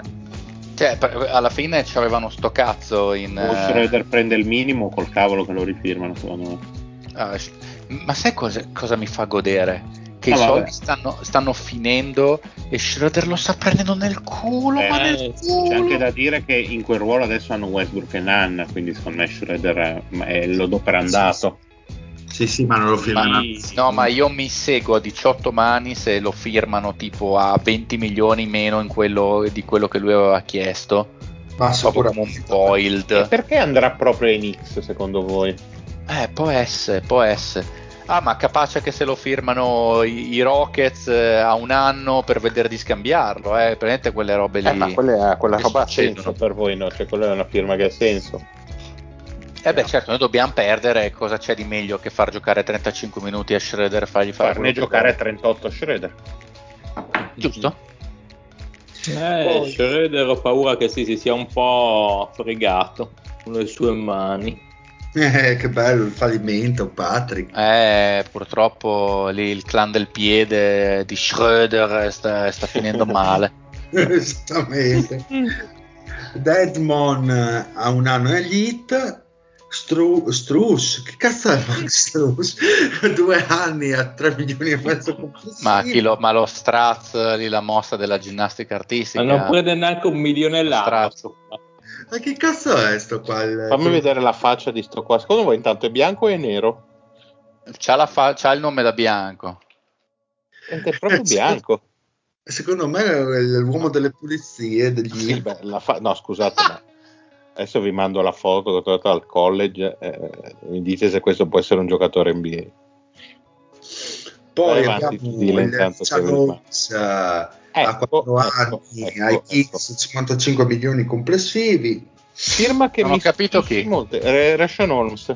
Ah, sì, sì, ci sta. Guarda che mi stupisce perché io pensavo non l'avremmo rifirmato perché credevo che potesse avere più mercato, ma evidentemente i centri eh, non, hanno, non hanno mosso grandi, grandi contratti, quindi sono contentissimo che sia stato rifirmato per un, comunque un prezzo più che decente, comunque siamo 14 l'anno per un giocatore che lui negli ultimi due anni è stato veramente solidissimo, uno dei meno appariscenti della NBA, ma il suo lo porta veramente a casa sempre e secondo me è un ottimo titolare da avere in quello spot. E, E a me, dispia- a me dispiace perché avrebbe fatto molto comodo adesso ai Suns. Sono- Eh, e tra l'altro, sempre lo stesso discorso, un giocatore del genere con quel contratto, volendo, volendo far saltare tutto, ci puoi anche ricavare qualcosa, insomma, da un eventuale scambio. Oh, con 4 anni, 55 milioni Mi, complessivi. mi piace, mi piace. Vorrei anche l'approvazione del Bel contratto, bel contrattino, sì, molto... Guarda, secondo me mh, a livello di soldi è molto giusto. Eh, perché un eh, giocatore come Holmes secondo me naviga tranquillamente sui 15 l'anno Ci sta. Mm, come lunghezza di contratto ci sta, un giocatore come dice il Mario comunque ancora giovane, 28 anni, Sì, centro, difensivamente solido, offensivamente magari non è appariscente, però fa Però il no, suo. diciamo che non fa danni. Di- non fa danni, sì, sì, è un bel giocatore, è una bella firma. Dio, non è, non è il centro che ti fa sa- fare il salto No, di no, categoria, chiaro, però, però il centro solido che averlo non averlo. No, Sì, infatti. sì, esatto. Poi abbiamo eh, McLemore, vabbè, ai Blazer ancora che gira, sto qua. Ogeleye un anno ai Bucks. Eh, questa è una firma magari tra quelle più sotto traccia che eh, magari che sposteranno di meno, ma che mi intriga di più, nel senso che eh, è un giocatore che in quel contesto può dare anche ad alto livello, secondo me, da super specialista dalla panca. Poi abbiamo il rumor di una rifirma di Trey Young a 5 anni, un'estensione di 5 anni a 207 milioni complessivi, il massimo Ma, dei ma massimi. perché c'è anche qualche dubbio? No. Alexander uguale ai Thunder 5 anni 172 milioni complessivi anche, anche qua lui max, anche lui max. Eh, ci sta. assolutamente. La differenza poi è ovviamente il fatto che Trae Young ha fatto l'All Star quindi per quello sulla stessa estensione ballano 30 milioni. Esatto. Poi andando avanti aspetta che mi sono un attimo perso Beh, ti leggo io uno che li vedo qua in ordine, vedo che i Miami Heat scatenati hanno firmato un contratto di due anni per 3 milioni e mezzo a Gabe Vincent, di che cazzo è? bellissima, speravo me lo diceste voi, ma eh, Allora, poi andando avanti, Otto Porter ai Warriors, che ne abbiamo... questo al minimo? Ah, minimo? al minimo, minimo per veterani, sì. Mm, quindi bella firma. Sì, io ho sempre detto già anni fa che mi sarebbe piaciuto vedere Otto Porter a, a Golden State. Eh sì, Bella, Un bella preciso per Golden State. Secondo me, se non ha infortuni, se non ha problemi fisici, fisici fa anche bene e fa anche meglio del, del, del Wiggins che Beh, hanno lì. infatti io mi aspetto che se sta bene eh, sia lui il titolare praticamente. Eh, vediamo se sta bene, però sì, anche io me lo aspetto. Poi abbiamo appunto il rumors di cui parlavamo prima con Patrick, ovvero di Dinwiddie, eh, 60 milioni complessivi in tre anni, Sì, così si dice. così si dice. Marianovic che va ai Mavericks per un anno, Ritorna quindi. ritorna, Sì, sì. ti prego Marianovic ritorna, ritorna con noi. Poi abbiamo eh, Sandecker, eh, ovviamente i Raptors. grande, grandissimo Sendecker. Crederò in lui fino alla morte. Poi abbiamo Rudy Gay, due anni a 12 milioni a Utah. Che Rudy sta raschiando il fondo del barile eh, con i contratti. Bravo lui. Poi abbiamo Dieng agli Oaks un anno a 4 milioni. Di troppo. Infatti era- c'era un rumor che lo voleva vicino a Phoenix come vice Ayton, per fortuna non l'hanno fatto. Mamma mia, piuttosto aveva giocato in 4 quando esce. Sì, sì, appunto. Eh, Bielitsa ai Warriors per un anno. Poi Wood un anno ai Bucks. James Johnson un anno ai Nets. E Andrea Drummond 76er un anno al, eh, al minimo per i veterani. Eh, E mamma questo- mia, Drummond un altro che... oh, Eh. De, De Rozan ai Bulls? Esatto, De Rozan Adesso c'è la sign and trade sostanzialmente con, eh, eh, San Antonio. con San Antonio, se non sbaglio Sì. era eh, allora una prima, una seconda e mm, un giocatore mortissimo che adesso A- Aminu e Taddeus Young. Taddeus Younger è bravo, esatto, non mi veniva. Beh, eh, per la squadra che ha costruito che ha costruito Chicago, De Rozan eh, è interessante, nel senso che quest'anno sicuramente puntano ai playoff di Lonzo, Lavin, eh, De Rozan, vediamo se tengono Markanen. eh, po- posso dire che a me non piace però la squadra. No, neanche a me, però è interessante. Sicuramente eh, ci sono squadre assemblate meglio, ma possono comunque ambire a, a scalare diverse posizioni. Beh, Dio che no, eh, ai playoff eh, si spera che ci arrivino. Di- sì, ma parlavo magari anche di un primo turno, una cosa simile a Knicks di quest'anno, ecco. Quindi adesso Ah. il roster di Chicago come sarebbe? Lonzo, Lavin, De Rosa, Patrick Williams Patrick barra Markanen e Vucevic. Beh, non è un brutto, un brutto andare. comunque. Secondo me il problema è che per farlo funzionare, cioè Patrick Williams che dall'anno prossimo deve diventare, non so, eh, il, il, il Kawhi difensivo dei Eh. primi esatti, non volevo dire quello perché non sono lo stesso tipo di giocatore neanche fisicamente, ma anche solo il Kawhi dei primi anni spostato da 4 a momenti, perché io non ho capito, cioè Lonzo difende bene, però Lonzo non difende sugli 1. Lonzo difende sui 2, sui 3, Lonzo i, i playmaker veloci di sei- alti 6 e 1, 6 e 2 fa, fa fatica un altro passo. secondo me. È un ottimo difensore di squadra perché ha lunghe leve, bravo a muoversi lateralmente, però i primi passi troppo veloci fa, fa fatica. La Vin è diventato un po' meglio, però viva Dio, De Rosa non è che sia sto gran difensore, Vucevic cioè se la gioca nei 150 e poi... No, De, Rosa, sembra... De Rosa non è male difensivamente, però su altri ruoli, certo non sulle guardie. No, De Rosa sarebbe sui 3 in teoria, perché eh, gioca con 3-4 magari può farcela, ma sì. Sì, però non è quel plus che dici, cioè comunque hanno Vucevic in, te- in centro che sicuramente difensivamente è, è.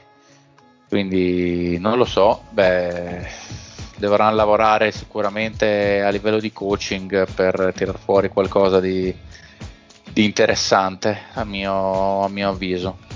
Sì, è una squadra secondo me assemblata non lo so, difensivamente a me non è che dispiace tantissimo, però mh, offensivamente più che altro c'è tanta, come si, si, si, si, spartiscono i tocchi, c'è tanta gente che vuole tocchi, la Vin, De Rosa, anzi hanno tante, tante armi eh, ipoteticamente al loro, loro, arco, perché sanno comunque Vucevic, hanno la Vin, De Rosan, eh, Lonzo Ball può avere un ruolo da playmaker, però boh, non so come si spartiranno la palla, sti qua.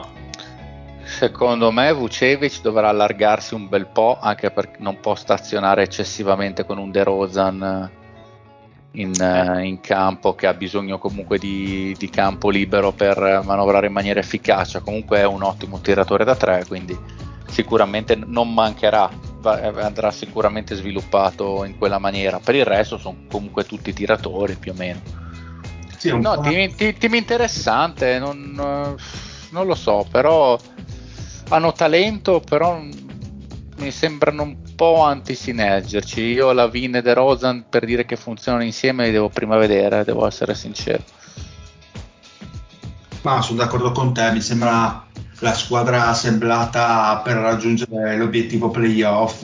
Bravo, esatto, sono d'accordo che battono le squadre con meno talento e fanno fatica con quelle con talenti simili ma meglio organizzate, però prestissimo per dirlo, però. Esatto. Poi altre firme, così c'è il Patty Mills. Che è eh, bella. Beh, beh, bella anche perché comunque abbiamo visto che anche queste Olimpiadi ancora diciamo così offensivamente può, può, dire la sua ad altissimo livello fantastiche Olimpiadi in cui c'è Rubio che, de, che dice boh dai faccio questo mese ogni, ogni, due anni tra mondiali e Olimpiadi in cui mi ricordo di essere un giocatore di alto eh, livello, livello FIBA, torna in NBA. E... lo fa perché comunque si sono ritirati poi tutti dalla nazionale, quindi era l'ultimo giro, quindi direi che Rubio ha finito per questa decade i jolly. Ha rotto il cazzo. Comunque Mills Bello, a Brooklyn buono perché non, non ha quella gravità di, di Dinwiddie che avrebbe rotto il cazzo, no Mario? Esatto, no, esatto va, va, a coprire appunto il ruolo di Dinwiddie che non hanno avuto quest'anno e che gli avrebbe fatto tanto comodo. Ma gioca bene negli spazi, diciamo, non ha quel... Eh, senza palla comunque sta facendo delle Olimpiadi pazzesche. Cioè... Assolutamente, assolutamente, sì sì, ma infatti è ottimo per giocare insieme alle star e non essere uno che vorrebbe più tocchi come un Dinwiddie giustamente che insomma è un'altra fase della carriera comunque 6 milioni l'anno non è mica, mica male, anzi per, per loro, bellissima no, firma, no, buono, una delle buono. migliori secondo me. Non so se sia rimasto qualcosa. Ma no, in momento. Guardavo. C'era la rifirma di Curry al 200 sì, milioni. Eh, la voce, che... magari sai cosa? Quella più interessante da discutere è questa offerta 125 milioni a John Collins di Atlanta per ah, 5 anni che non so cosa ne pensate, poco. Eh, non so se avete... Per me sarebbe buona, cioè sarebbe una Se firmasse sarebbe grato che cola, infatti. Mamma mia, infatti, sono non, d'accordissimo. Non credo che firmerà, non so, mia impressione, non a queste cifre. Sì, mi me... sembra anche a me un pelo pochino per quello che si aspetta a Collins perché da come esatto, più che altro da quello che sembrava trasparire da lui era un giocatore che puntava al max e, eh sì. eh, boh, eh, andare così tanto sotto a Trey Young sapendo anche un po' degli attriti di inizio stagione, dei problemi che hanno avuto, non lo so, anche a livello di equilibri spogliatori secondo me eh, 80 milioni di differenza sul contratto sono proprio tanti. Oddio, e, perché 80? 50? Scusa, quanto abbiamo detto? Abbiamo detto 125? 125. E ne prende 207 Trey Young. Eh, ma non è. Sì, beh, ma Trey Young ha fatto lo Star Game. No, chiaro, chiaro, però, però, lui va a vedere il contratto e dice comunque lui 207, io 125. Sì, sì, certo, però lui potrebbe prendere, se non sbaglio, se non, ci, le cifre che ha preso SGA, che sono 172. Eh beh, comunque ci vanno 50 milioni. Eh. Ah, sì, sì, 50 milioni sono tanta roba, assolutamente. A parte nessuno... per il Patrick, per noi comuni mortali, insomma, 50 milioni spostano un po'. Ma quindi una sign and trade secondo voi? No, io secondo, credo. Secondo me rimane. Anche io credo che rimanga, però firmando un, una via di mezzo tra i 172 ah, Perdonatemi una cosa, però. Più vicino ai 150. No, non mi sembra, esatto, le cose sono son tre. Cioè, o manda in culo tutti, a, firma la qualifying offer, si fa un ultimo anno ad Atlanta e poi unrestricted, non credo lo farà no. perché mm-hmm. comunque hai davanti 120 milioni. Se qualcuno gli offre un massimo quadriennale, Atlanta lo pareggia. Non so quanto varrebbe a, a, a occhio il massimo quadriennale di, di, Collins, devo dire la verità. No, eh, anzi, che centinaio. Suppongo sì. 120, 120. No. 30 milioni secondo me meno, secondo, meno. Me, secondo eh? me meno, secondo me meno. Eh, 300 e 110 dovessi tirare a cazzo sì, di cane. Una roba del genere penso e, che... bisogna vedere se c'è qualcuno sì, che e quei contratti che ha firmato se il massimo sui 5 anni è 175 vuol dire 35 milioni l'anno eh, appunto, però il quinquennale glielo può dare solo. No, ma se fai 35 per 4 viene più di quei 100 milioni. Però, i, quando tu li firmi per la tua squadra c'è anche un, esatto. eh, un aumento su base annuale maggiore. Ah, ok. È un, ah, okay. è un, po', è un po', diverso. Sì, ma diciamo ci dovrei guardare perché. Dice anche secondo me, comunque insomma, mm, cambia okay. relativamente poco. Sì, sì, a quel punto vedere se qualcuno glielo offre, ma loro sicuramente lo vanno. Pareggiano appareggiano e poi e lì si vede, magari aumenta, esatto, magari hanno fatto quell'offerta lì e poi diventa 140, cazzo ne so. Secondo me sì, una roba vicina ai 150 si stengono la mano, anche perché conviene entrambi, penso. Penso anch'io. Sign and trade, boh, no, non vedo grosse occasioni di mercato al momento, anche perché per quei soldi però qua dovresti qualcuno dovrebbe accollarsi Collins con l'intenzione di farlo il giocatore franchigia forse e, boh, lì viene un po' complicato poi comunque c'è, c'è questa notizia a fine del, del, paragrafo di Real GM che dice che solo gli Oklahoma City Thunder e gli Spurs sono, hanno più di 20 milioni l'anno eh. cioè 20 milioni di spazio insomma certo. quindi eh, per quello pensavo magari una sign and trade se Atlanta non se la sente di tenerlo per cifre eh. superiori a quei 20, cosa abbiamo detto, 25 milioni l'anno, se magari a quel punto lì lo firmano e attraverso una sign and trade lo mandano da qualche altra parte dove vuole lui, magari con degli asset di ritorno, piuttosto che perderlo, o piuttosto che firmarlo a cifre che non, non gli piacciono. Mi, mi, sembra, sì sì, cioè, sono son d'accordo, sono d'accordo. Mm.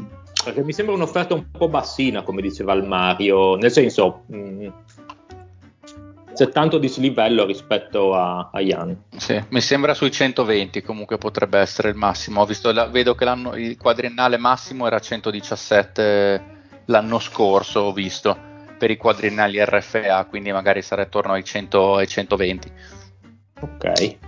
Bene, quindi andiamo in chiusura ragazzi abbiamo mh, mm, toccato tutte le firme, tutti i rumors, poi vedremo la prossima settimana, faremo la conclusione, vedremo anche il college dove, dove andrà, se avrà ragione il Mario.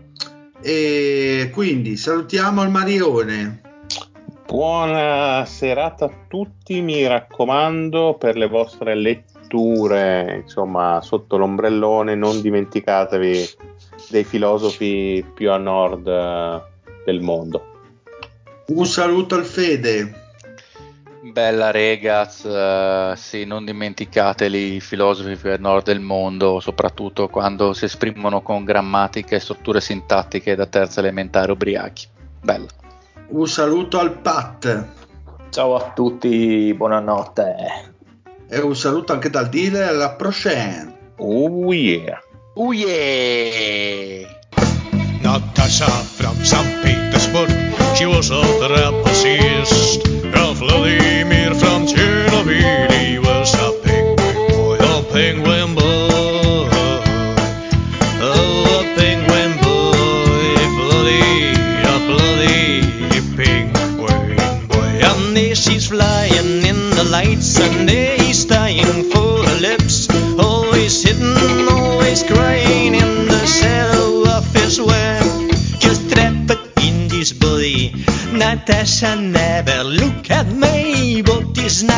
got the blame, there's nothing